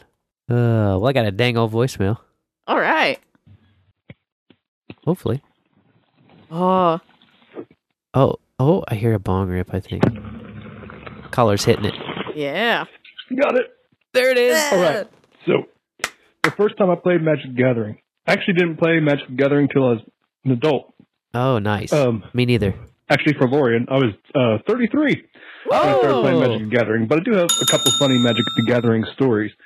Um, once when I was, I don't know, 13, 14, mid 90s, uh, we had a family gathering, and some of my cousins were playing Magic the Gathering. And uh, this disturbed my mom, who had, you know, she's always been prone to propaganda. Whew, man, that smoke is still coming out. she's always been prone to the pr- propaganda, so she kind of had bought into the satanic panic. Oh yeah. And uh, so she called an an adult meeting of all the uh, you know the uncles and aunts and whatnot to discuss that uh, she was concerned that my cousins were actually summoning demons, um, like literally summoning demons by playing Magic the Gathering. So that was fun and embarrassing. But then, uh, so I, I of course with that kind of upbringing, I, I didn't really play games like that. But um, I was working for a startup, like I said, when I was in my early 30s, about 33, and you know, it was a startup, so we kind of had these these fun little uh, distractions that we could do. And so one of the managers had set up like a, a Magic the Gathering kind of tournament, maybe. So anyway, I learned to play. Eventually, I got pretty good. I got some good decks. I had a Goblin deck that was super fast, red deck. Um, and I could just spam, like, hopefully by turn four, could just start spamming out goblins and just overwhelm pretty quickly. Nice. Uh, so eventually, I was the champion of the office. Um, but and and now I I haven't played in, in five years, and I've got an entire box full of Magic the Gathering cards. But uh, it was a lot of fun while it lasted. I, I did enjoy playing that. Anyway, uh, in the bowl. In the bowl. In the bowl. Mr. Phifer. Uh, Man, he cleared that and did not cough. I know. It was pro. a smooth rip, dude. Yeah. Beautiful. Probably off the old Bong Joe. That's so funny. That reminds me of like the Sheila Broflovski move. Get the parents together. Your son is summoning two two flying whelps with life link. He is summoning demons and imps. Yeah. I mean, uh, I mean, you know, it is a little bit freaky. not gonna lie about that, but, but uh, the heart of the cards. yeah, don't get your wig all bent out of shape. No, you can't do that. Oh, we gotta follow. Oh, I forgot to mention that the uh, the trophy for being the Magic the Gathering uh, champion at the startup was uh, it looked like a it looked like a butt plug. It looked straight up looked like a butt plug. I was embarrassed to have it on my desk, sort of. But also, I thought it was funny. In. Oh, that's funny. Summoning demons and displaying butt plugs. oh, that's fantastic. Uh, thank you. Thank you, caller. Uh, who's next? Yeah, hi. Hi. I just want to wish everybody a Merry, Merry Christmas and have a good night. Hell yeah. Well, Merry Christmas to you as well. Yeah, Merry Christmas. Merry Christmas and much love. Is that Austin? I haven't heard of Austin. It sounded a like him. Merry Christmas and much love, Oz. Yeah. Good to hear from you, brother. We wish you a Merry Christmas as well. Yeah. Um, do you remember the first time you ever played a trading card game? I do remember the first time I ever played a trading card game. I've got layers to this shit because uh, the first time I ever really got into and played a trading card game was the Harry Potter trading card game, Oh, which whoa. like nobody has played. it's I- like I was going to say I had a few cards, but I've never played it. it's only like a small time I think that was in print. And uh, I should have looked up shit about it. But it worked the same way as all those goddamn games work, you know, where you have to have uh like instead of lands that magic uses or like it is lands, right, that you tap for mana. Instead of that, it's like the uh, spell cards or you know, you have like potions or transmogrification or all of those stupid wizard topics, you know Mm. uh, to use your energy pool from or your mana pool. I don't know what they called it. I'm trying to see when the printing was of this though. Like this was back in the day when I was Harry Potter for Halloween and no one knew who the fuck I was. Yeah. It was like late 90s Where did you get the cards with the books or and early aughts. Uh, where did I buy the cards? I, there was like one place I would go that had them that I would buy them, and it was in Liberty, but I just can't remember like I can't remember the place. To be honest with you, I think it was like a it was it was like some kind of drugstore. It was like a Walgreens or something like that. I'm pretty sure. Sure. But it was you know it was with the baseball cards and the other bullshit where you find all that stuff. Yeah. And it's Harry Potter trading card. I used to buy packs because that was the first one I ever learned even how to play. Hmm. Who'd you play with? My sister, pretty much exclusively. Nice. We each had like little decks we'd play. You had like a person card. It's kind of like uh, Planeswalkers and Magic, where it's like you're playing as one of the wizards, you know? So you're playing like as Harry or as Ron or as Hermione, and everyone has their own special thing they can do, you know? Their special rule they can bend or whatever. That was the first trading card game I ever actually played and learned the rules of, but I had trading cards before that. I got a bunch of them for Christmas. There was this Christian Magic the Gathering What? called Redemption. Oh my. And Redemption was actually a way bigger deal than the Harry Potter trading card game ever was, would be, or dreamed of being. Uh, Redemption, straight up in the churchy uh, side of things, did have tournaments at like Christian bookstores and stuff. Um, and I'm not sure if that is still active and being added to and printed, but uh, it probably is. I wouldn't see why it wouldn't be. And yeah, basically you got Magic the Gathering, only uh, a bunch of different like religious themes, like or Christian themed stuff. Um, and I never learned how to play that. I never played actually. I never played out a single game of Redemption because I never like understood it. Oh shit! Excuse me. I never understood it or figured it out. Mm, you just had the Uh, cards. The rules were a little more complicated, and I was a little younger. So when I first got hold of redemption cards, I was probably like seven or eight or something. And then Potter, I was like nine or ten, right? Yeah. So it was like a easier to learn game that I got when I was older and like more equipped to figure it out. Definitely. Um, My Yu-Gi-Oh years. telling you, dude, redemption. uh, let me see if I can find a redemption card, sample card. Uh, Humble Seeker. He's a 4 4, pink and red, I guess. I don't know. I can't remember what all that shit means. You may exchange this card with a meek hero from the deck. Reserve or discard. Uh, oh, you can. I'm sorry. Exchange this card with a meek hero from the deck, the reserve, or the discard pile. Because there's all of these. Uh, protect meek heroes and lost souls from an evil brigade of your choice. Canon. Oh, cannot be prevented. Yeah, so I kind of remember now. There was like, there were lost souls cards, and it was like a good versus evil battle where you were battling over these lost souls essentially. Okay. And you have to like save the lost souls or take the lost souls or something like that. That was kind of like the whole crux of the game. I love that. That's hilarious and awesome. Yeah, it uh they released a expansion pack in 2022, Gospel of Christ. There you go. Yeah, And, uh, I figured they'd still be actively doing that. Israel's deliverance uh, date to be announced. Oh, on is the it the release next- of that? That's 2023's. The next expansion. It says uh Redemption is the second oldest trading card game in consistent production, only behind Magic the Gathering. Yeah, yeah, yeah. That's they wild. I'd never heard of this. so it's funny because like a bunch of people did get the uh, Satanic Panic. Uh, my parents always talked about Dungeons and Dragons. I never even heard of fucking Magic the Gathering until I was an adult, and I never played it until I was an adult. Just like Phifer was saying. Uh, my roommates in college taught me how to play, and then they took me to a couple tourneys, and we used to play like at the local uh, nerd shack too. Um, I ran a deck I I really loved playing. I still love playing it if uh, anybody plays, but I haven't. Shit, I played like five six years. Yin Yang Knights. It's like all white knights, but with a splash of black for Haakon, which is this uh, zombie knight. He's like a legendary zombie knight, and he summons knights from the graveyard. So you just got your knights, and it's just this fucking, you know, just this regular tribal deck. You're just building knights out there, and then like some knights make other knights undestructible, and if you get two out there, then fucking forget about it. Like they protect each other as well. Fantastic! I love playing that deck.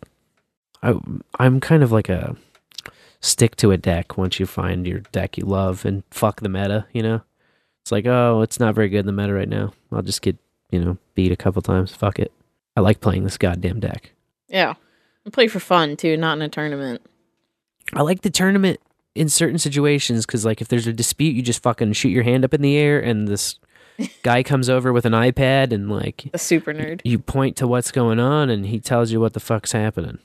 Somebody tried to fuck me around on my uh, Knights deck at a tournament in Indy, right? Because we drove out to Indianapolis for this tournament, and there's this fucking land. I don't remember what the name of the land is now. It's been so long, but there's this land that you can tap and destroy. Like opponent selects target creature to destroy or something like that. Okay. Um, So you just say you're toast.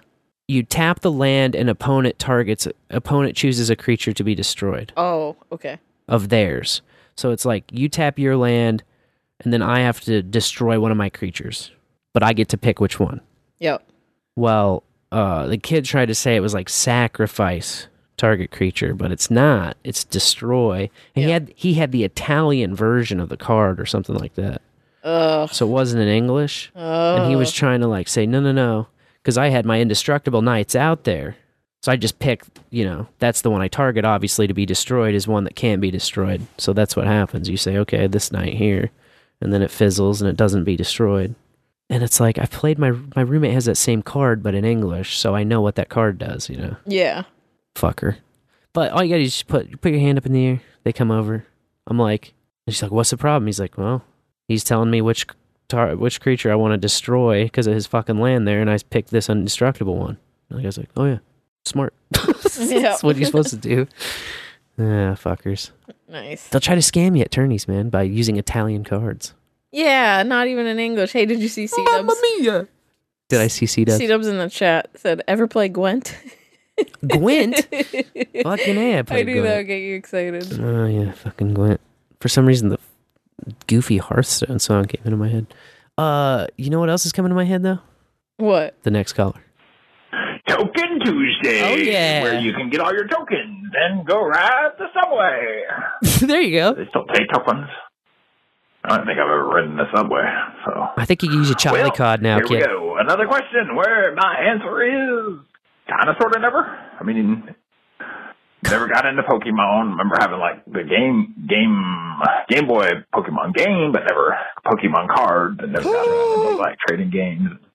Had a little bit of baseball cards and stuff like that, but it's funny because I was into baseball, but just kind of had some baseball cards and didn't know anything about them, but just like had them. Like, oh, I got some baseball cards because that's the thing to do.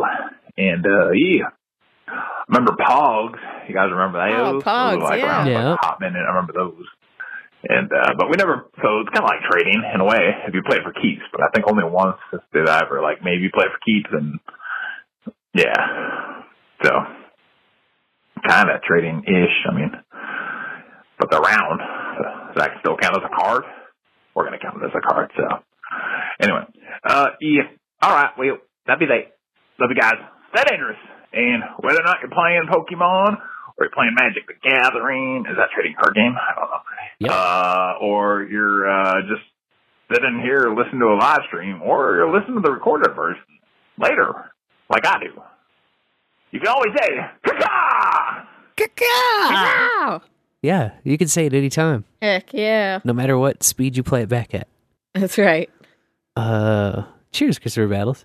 Never, huh? Never has he ever. Never has he ever. Well, you got a drink, I guess. um, yeah. Here's the next caller. Oh my gosh, Whoa. he sticked us up front. First time I ever Uh, played a trading card game. I don't think I have. Never. I don't That's think I ever two played a trading card game. two bowlers in a row. Um, do Pogs count? I uh, used no. play the shit out of Pogs. I get They're that though. essentially just you know You do trade them. thick ass paper stock. They're like And, uh, circular cards. Yeah. You trade them, Yeah, you do. or you know, like give them away uh, begrudgingly Yeah, when somebody wins. hand them out as I can't sexual recall any favors. trading card games that I ever played. Hmm. No. you guys doing good? We're doing Oh, fucking yeah. fantastic, man. Oh shit! Yes. Oh shit, yes. Yeah. Same. Same here. Yeah. Hmm. Yeah. Oh yeah. Oh yeah. Most indeed. Yep. Not today. But maybe. No. You never know. Maybe tomorrow. Tomorrow is another Dude. day. Dude. Dude, what? Look at you dudes. All you dudes out there. I saw a hawk A hawk? standing on top of someone's car Ooh. in the Walmart parking lot um, yesterday morning. The damnedest thing. Never seen hawks uh, just standing around on top of a fucking parked car. That's just looking bold. around. I watched it for a long time. Then naturally, when I go to pull my phone out to take a picture of it, it looks right at me and flies away. Huh. Birds don't like their pictures taken. Why is that? It's not because they're not real, because they're fucking vampires. Because it steals their souls. There you go. In the bowl, all you boleritos and ballerinas and bowler. In the bowl. Knock them pins down. Never forget sleep. Oh, the hat trick stick. Hat trick stick. Two in the Um, front, one in the back. The synchronicity with the pogs, man. That made me laugh out loud. The Pogs, yeah. Fantastic. Yeah, I remember Pogs. I don't know. I guess that we can count them as round. We're here. We very generously count things here Yeah. for the F tie, and uh, they are made of cardboard. They are circular cards of sorts. Yeah. Kind of battle with them. You do trade them for sure. Yep. You show off your uh, super slick slammer. You had to have a slammer. What's Pogs without a slammer? You gotta have a fucking. Uh, they are not cards. the chat is sure of this. Uh, just only behind the curtain, Pogs can be cards for this round. Uh, yes. Hey guys, Rev here. Hey Rev. Let's see, the first trading card game I ever played, the first time I ever played one. Well, it was 1994 or 95, I can't remember exactly which, and I was hanging around downtown Colorado Springs at the park.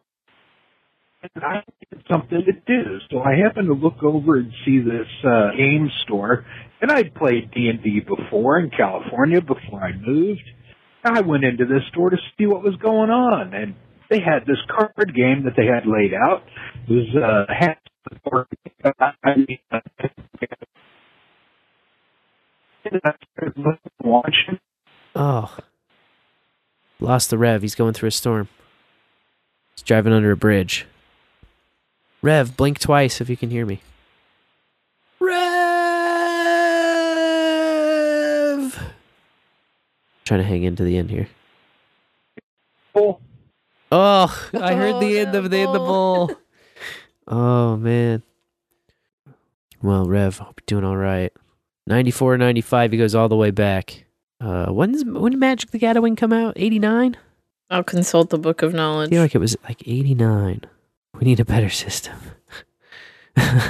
93. We need that uh 93. Damn. a okay. general release on August 5th, 1993.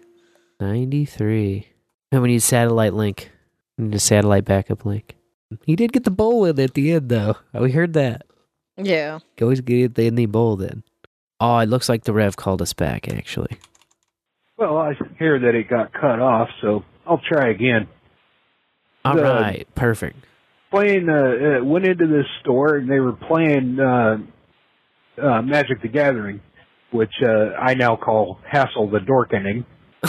but uh we started playing uh, uh they were playing that game and I went in and I checked it out and one guy said uh do you want to play? And I told him I don't have any cards. And he says that's all right. I'll spot you and he gives me an unopened starter deck and five boosters. Nice. now, this is back during the alpha days, when they just started out the game, I guess. And uh, he gave me this. He showed me how to make a deck and how to swap cards in and out and everything. And then I played, and I got hooked. I've got now uh, to this day I have thousands of cards. I still play. Nice. Uh, I got my wife into it. Um, I got my daughters into it, and we still play the game. I've got an idea for a collectible card game myself too, but that's another story. In the bowl. In the bowl. In the bowl. Damn, Rev, you sounded crispy as fuck there. Cheers, Rev. Cheers, Rev. That was uh, that seemed to be a popular topic. People like talking about the Magic the Gathering. Yeah. That was a doubt. great one. Uh, of course, now we got to pick one for. Uh, yeah. What's the next F tie? What is the next F tie? I do have a list of them that uh, have been su- suggested. First time. Wait, when did I add this? This had to be a SeeDubs. First time I ever hid something in my butt. There's, That was definitely SeeDubs. uh, there's no way we're gonna get a bunch of calls on that. Uh, went to a conference, ran over the voicemail limit. Now some of you could uh, leave F ties about that, no doubt. Yeah. Uh, choked on something, pulled a prank, got promoted. Any of these speaking to your heart? Any of them. Wow. I thought we were just going down the list in chronological Well, order. Next, uh, from the top is called in and left a F tie. Is that what you want? Well, there you go. Yeah. First time I ever called in and left a first time I ever. It's the perfect time for a new bowler to leave an F tie. Yeah. See, this is the beautiful one because everyone can participate. Because if you have never called in and left a first time I ever, then you can call in and say, hey, it's happening right now. This is first time I ever called in and left a first time I ever. C Dubs is adamant that we should not do that. That's for an anniversary. Oh, that's for- the way he typed anniversary. I was trying to read it out, but That's Like for like show 500. 500. We can't use it. We're not allowed to use it just on uh, 2 211. but Bush did 211. okay, if Bush did 211, I'm very open minded. So show 420. Okay. All right, we'll take it into consideration. First time I ever uh, went to the DMV, changed jobs. Oh, there's Play Magic the Gathering. It's not the next one. It's down here. It's just a fun one. Oh. Peed during a live podcast. See, the problem is I list these out and you don't even care about any of them. You just hear them and go, eh, I don't want to do any of them. that's not true. I, I, I hear them and I think of my answers as each one is going by. First time I ever pulled a prank. That'll be a great one. okay. Pulled a prank. First time you ever pulled a prank. We've all pulled a prank, right? Mm. It's a bunch of bowlers in here, right? Not a bunch of sticks. Uh, Everyone I do a have prank, to I think, cross out. eventually. Also played Magic the Gathering. Yep. And Which we opened up for. crossing it off leaves uh, one official thing left to do. Ah, fuck it, dude. Let's go bowling. Yeah, let's go bowling. I'd like to go bowling with this Colombian judge who got suspended after appearing on a virtual court call half naked, smoking a cigarette in bed.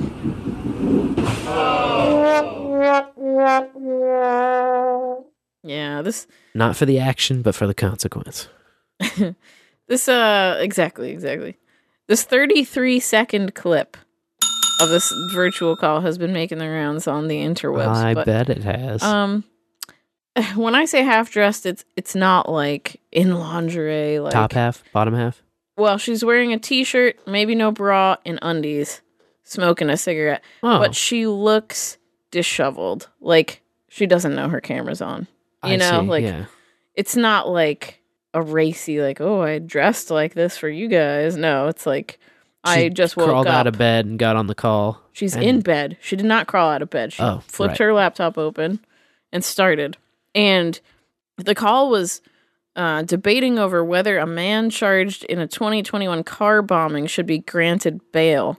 So, um, you know, she like leans back and starts taking drags off the cigarette, and that's when you can see her undies and uh, whatever. And, the prosecutor comes on and tells her her camera's on, and she turns it off quite hurriedly. But someone on that fucking call decided to report her to the National Commission of Judicial Ethics. Oh, gee. And so she's suspended until February 2023.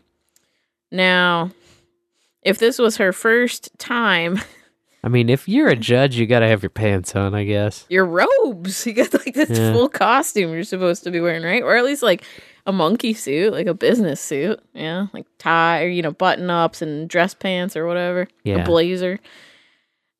I don't know if uh and, and you know February that's only what two months away, three months away, so mm, it could it could have been worse. Um, but I, maybe maybe the law is about to get way more laid back, man. Maybe. Uh, she has faced disciplinary action before on some. Oh, repeat offender. Yeah, this time it was uh, over some photos she had posted online that was in lingerie. Nice. So she got in trouble for that, but they're still online. So Hell, just 'em. lingerie. yeah, exactly. They're not nudes or nothing. Child's play. Uh, anyway, I know, and she looked good. You know, it's like, hey, some people wear less to the beach. Yeah, come on. I some mean, people don't wear can nothing at all. But of course, d- clothing is what really sexualizes the body more than anything. So it's funny that my mind's like, it's not like she was naked. Like, yeah, naked is kind of goofy sometimes. What's this tell us, children? Don't be a judge. Don't grow up to be judges. yeah.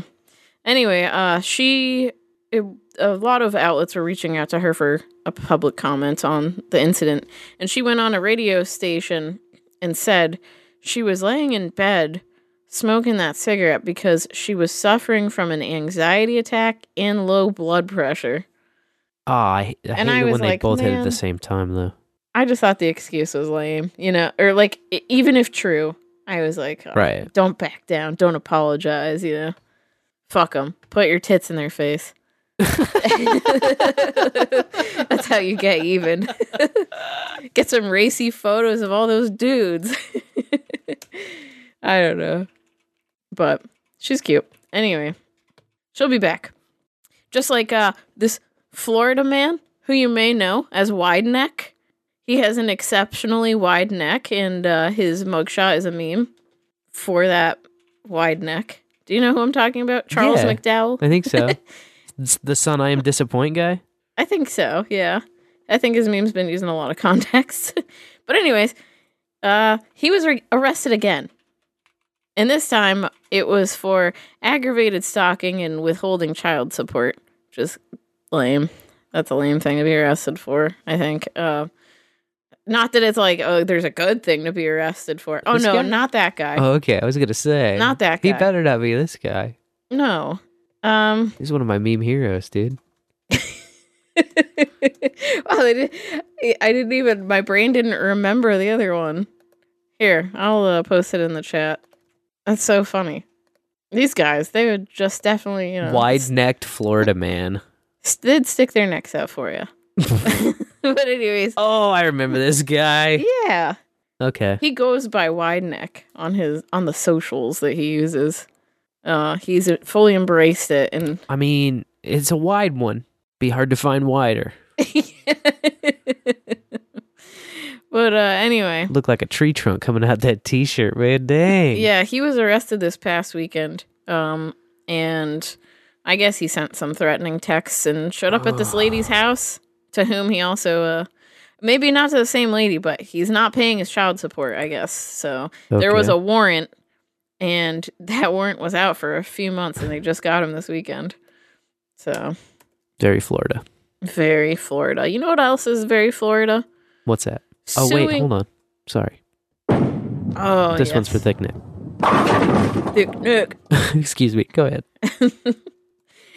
uh, also very Florida is suing Kraft over their Velveeta mac and cheese product because it says it'll be ready in three and a half minutes, and that's a lie. Yeah. Hey. Hey, what the fuck is this about the three and a half minutes thing, man? It says on the front of the box, I started eight minutes ago. ready in three and a half minutes. And this Florida woman is simply standing up and saying that's not true because they're not taking into account the time it takes to remove the lid and add the water and stir after you pull it out of the microwave and then leave it standing. I mean, you know, there's all you gotta let it cool. You It's can't just- just, start eating it. You just punch three minutes on the timer. Three and a half minutes is Yeah. the microwave timer. It is not ready in three and a half minutes. That's right. And she's arguing that they're violating federal law with that lie. wow. So- very big time. Florida woman is seeking $5 million in damages for deceptive and unfair trade practices. And Kraft has poo pooed it. The Hey. whole thing just says it's frivolous. Time is money, Kraft. You put money right on that box. Better be accurate. Yeah. Kraft mac and cheese. Ugh. Well, good for her. Did I give her a ball? Here's one. I don't think so. Who's keeping track of these fucking balls behind the curtain? Good lord. the bowlers. No, just kidding. They're hanging with us. Whose turn is it? How? Come on, you getting a roll? Go ahead. yeah, right? Put your drink down, man. You're up. A pilot survived a plane crash and walked six miles to get cell phone service so he could make a call about it. He was traveling to Idaho and crashed right around Durst Mountain in Utah. And he had to walk down an ATV road to get cell phone service. And he called his son and he was like, Hey, man, I just crashed. And his son was like, Dude, you should probably call 911. And he was like, Yeah, I guess I probably should. so he did. And firefighters triangulated his location. Um, and one of the the plane was in one piece. He did a fantastic job landing it. Like I think crash is a poor word, but one of the fuel tanks did get crushed, so they had to patch that up and clean the area, you know, disable a battery, you know, assess the wreckage. They said it was a total loss.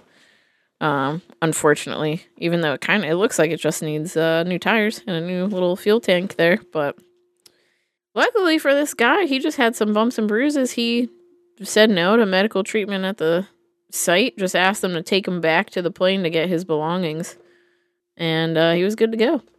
And they took him back to the plane. The others had already taken all the shit out of it. Maybe.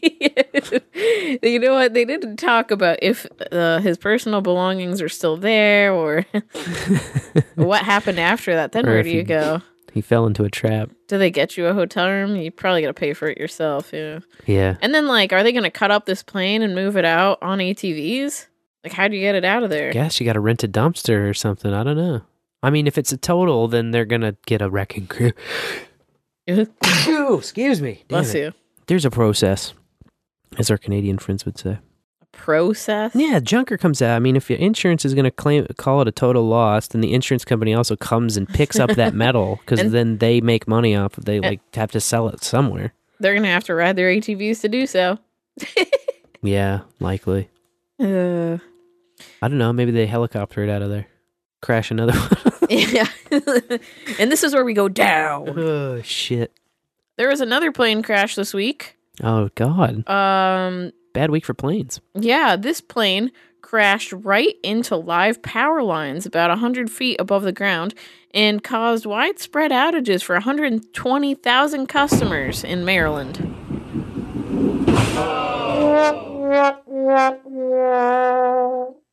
Now, most customers had their power restored before the people were pulled out of the plane.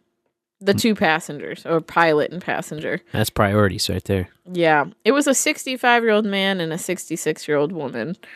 Um, they had to wait six hours to be rescued, but um, their injuries were non life threatening. Hypothermia did set in though while they waited. Bummer. Um, and this was a single engine Mooney M20J that left White Plains, New York, and crashed into Gaithersburg, Maryland. I mean, the picture is terrifying because it's like it looks like they crashed right into the power station. Yeah, like right where you don't want to crash. Fuck that. So, of course, utility contractors had to come out and disconnect all the high tension wires Right. so that rescuers could then stabilize the plane and then go up there and get them. So, no fun. A lot of pl- two plane crashes this week. What's going on? Yeah. Was there a uh, electromagnetic uh, shift or something? You're supposed to just enter the goddamn numbers, hit the button. yeah, someone wasn't doing their job. Uh, this 11 year old boy was though. His apartment caught on fire. Uh, well, the apartment building, and so the alarm went off. He ran outside, and then he was like, "Shit." My two year old sister's still in there. She can't get out because she's two. So he ran back inside up to the second story apartment he lived in and saved his two year old sister with just a minor burn to his arm. Haha. His sister was totally fine. She didn't get burnt or anything. She probably had no idea what was going on. So it all worked out perfect. Yeah, it was a great one. Uh, and investigators ruled the fire as accidental, and they blamed an unspecified electrical event in a second floor bedroom outlet. But uh, they got the blaze under control in 10 minutes. Nice. Um, out of the eight apartments in the building, two were left uninhabitable. So not bad. You know, Yeah. that's uh, I mean that sucks for those. Could have been uh, a lot worse. But yeah, exactly. Yeah. No injuries and stuff. Now here's a wild story. Uh, this Utah man went out camping with his family eight years ago in the West Desert, which is about two hours away from Salt Lake City, and they brought their horse with him.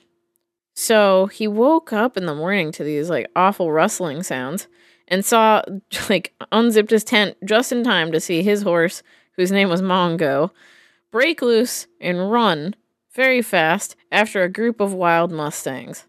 So he went out to chase the horse, but I guess a snowstorm rolled in, so he had to turn back and go back to be with his family. Damn it. Um, and every weekend after that, he made the two hour drive to this place to search for Mongo with his dad until his dad passed away. Then a bunch of bad events happened in his life. He went through a divorce. He lost his house. He suffered a major brain injury due to a car crash and ultimately gave up on finding Mongo in 2017. That's three years of going out every weekend to look for this horse. Damn. So he told the Bureau of Land Management about it, like right when it happened, you know? Right. So it was on file and whatever. This September, he got a phone call from them, the Oh, Bureau of Land shit. Management, saying, I th- think we have your horse. And he has since moved a little further away, so he had to make a four hour drive out there with a trailer to see if it was Mongo. And it was. So after eight years, they've been reunited. Very nice. About time, Mongo. Dang. Yeah. Where, where you been, man? Uh the workers they could just tell. Um I guess they got an extra Mustang quota or something. They were told like, hey, take more horses in because the population's going up and whatever. And they could tell that one of them was domesticated because it didn't try to flee or fight. It just, you know, Ah. kind of was like, oh, hey, people. And when they took him in and cleaned him up, they found a brand on his left shoulder. So, yep. And dude gets there. The horse walked right into his trailer. Oh, perfect. Uh, oh, there's boy. a there's a Mongo boost from uh, Boolysteed. Yeah, Mongo. Thanks, Booley. I know that's such a great story. Uh, also this week, someone in West Seneca spotted a rare white deer. Oh. So I thought, ooh, an albino deer, and then immediately was corrected because to be albino, you have to be missing the pigments from your eyes as Right. well. Yep. And this one has the dark eyes or brown eyes. So this is leucism, where they're it's white, all white fur. Yeah. But leucism can include just like patches of white. So Interesting. Gotcha. uh the Parks and Recs folk are not worried about this deer surviving because it's in a suburban area where the chances of living are much much higher because there's no hunters coming out for you unless you you know jump in front of a car. Cars are uh, yeah. The hood deer are crazy. Hood deer will just run all over the place, man. Yeah, they don't pay any attention. No. Oh, also things that don't pay attention: geese and ducks. Yeah. More than a hundred geese and twenty-five ducks have been found dead on a Minnesota lake. Oh shit. Yeah. Aptly named Loon Lake. Loon Lake. Okay. Because on account of the loons. Yeah, probably. uh, but they said there's several hundred geese that are still using the lake that aren't dead. The pictures are pretty gruesome. And all these dead geese and stuff.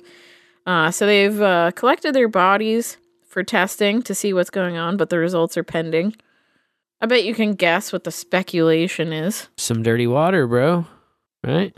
Oh no! Oh, they're Come thinking no, they're thinking duck flu, huh? Yeah, they're thinking bird flu. Bird flu, And duck flu, they, all I the mean flus. They're the thinking mainstream media. they're thinking the contagion continues. yeah, the lamestream media is saying bird contagion. Eh, I think dirty water would make more sense. but what what do I know? Nothing. And my final story for the lanes tonight comes from uh, Utah, where a woman was awarded nearly two and a half million dollars from a Colorado ski resort giant after an employee hit her with a bowling ball. Look out! Look out! Ah, I got the bitch. Uh, so, you know, they named and shamed him in the headline. Vail Resorts had a company outing at this bowling uh, lanes, the okay. bowling lanes, Jupiter yeah. Bowl. Sounds fun. Yeah, three years ago. But that's the thing is the employees started having too much fun, and they clogged a gutter. So this woman had to go out and try and fix the clogged gutter. When one of the employees decided, oh, it'd be really fun if I just cradled the ball in one hand and spun around in circles really fast, and then let the ball go. And that ball came flying right at this woman and hit her in the left hand. Like that could have been way worse. Jeez. But she was able to save herself with her left hand. Uh, but you know, obviously lost her hand pretty much. It was fractured in multiple places and now is permanently impaired. Fuck that. But you know, also when they were going through the the court case over this, um, she talked about how people were just throwing the bowling balls, and I mean, people were being irresponsible People just got hammered and started throwing shit everywhere. Yeah, What like the fuck? yeah, you know, like th- when I mentioned last week, uh, if you have such a, you're one of those people goes in the bowling alleys and knocks the ceiling tiles out. Yeah. Like that kind of shit was going down. People were just throwing them and slamming them and, you know, doing it through the legs. That's not so dangerous. But like I said, this, uh, this dude was spinning around with the ball in one hand and just Believe- let it go. believe you get your ass kicked doing something like that, man. Exactly.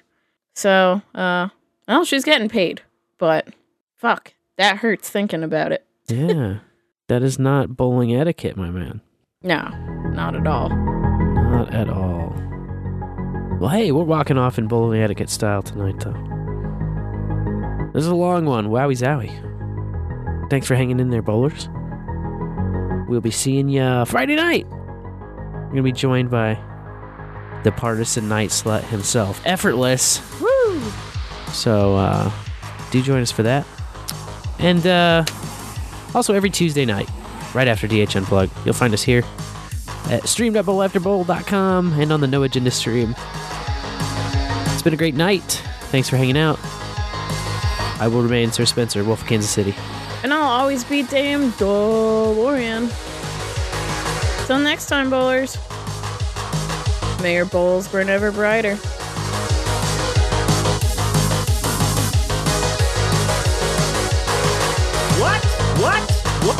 What? What? What? What? What? I'm a supporter of human beings. Bing, bing, bing, bing, bing, bing, bing. You can dance and move your legs around. That's why his body fell apart. But that's why I voted for Obama. He can legalize weed. It's just me and my ganja. They banned this person from Facebook and YouTube. That's a dumb place to keep holes. In the bowl.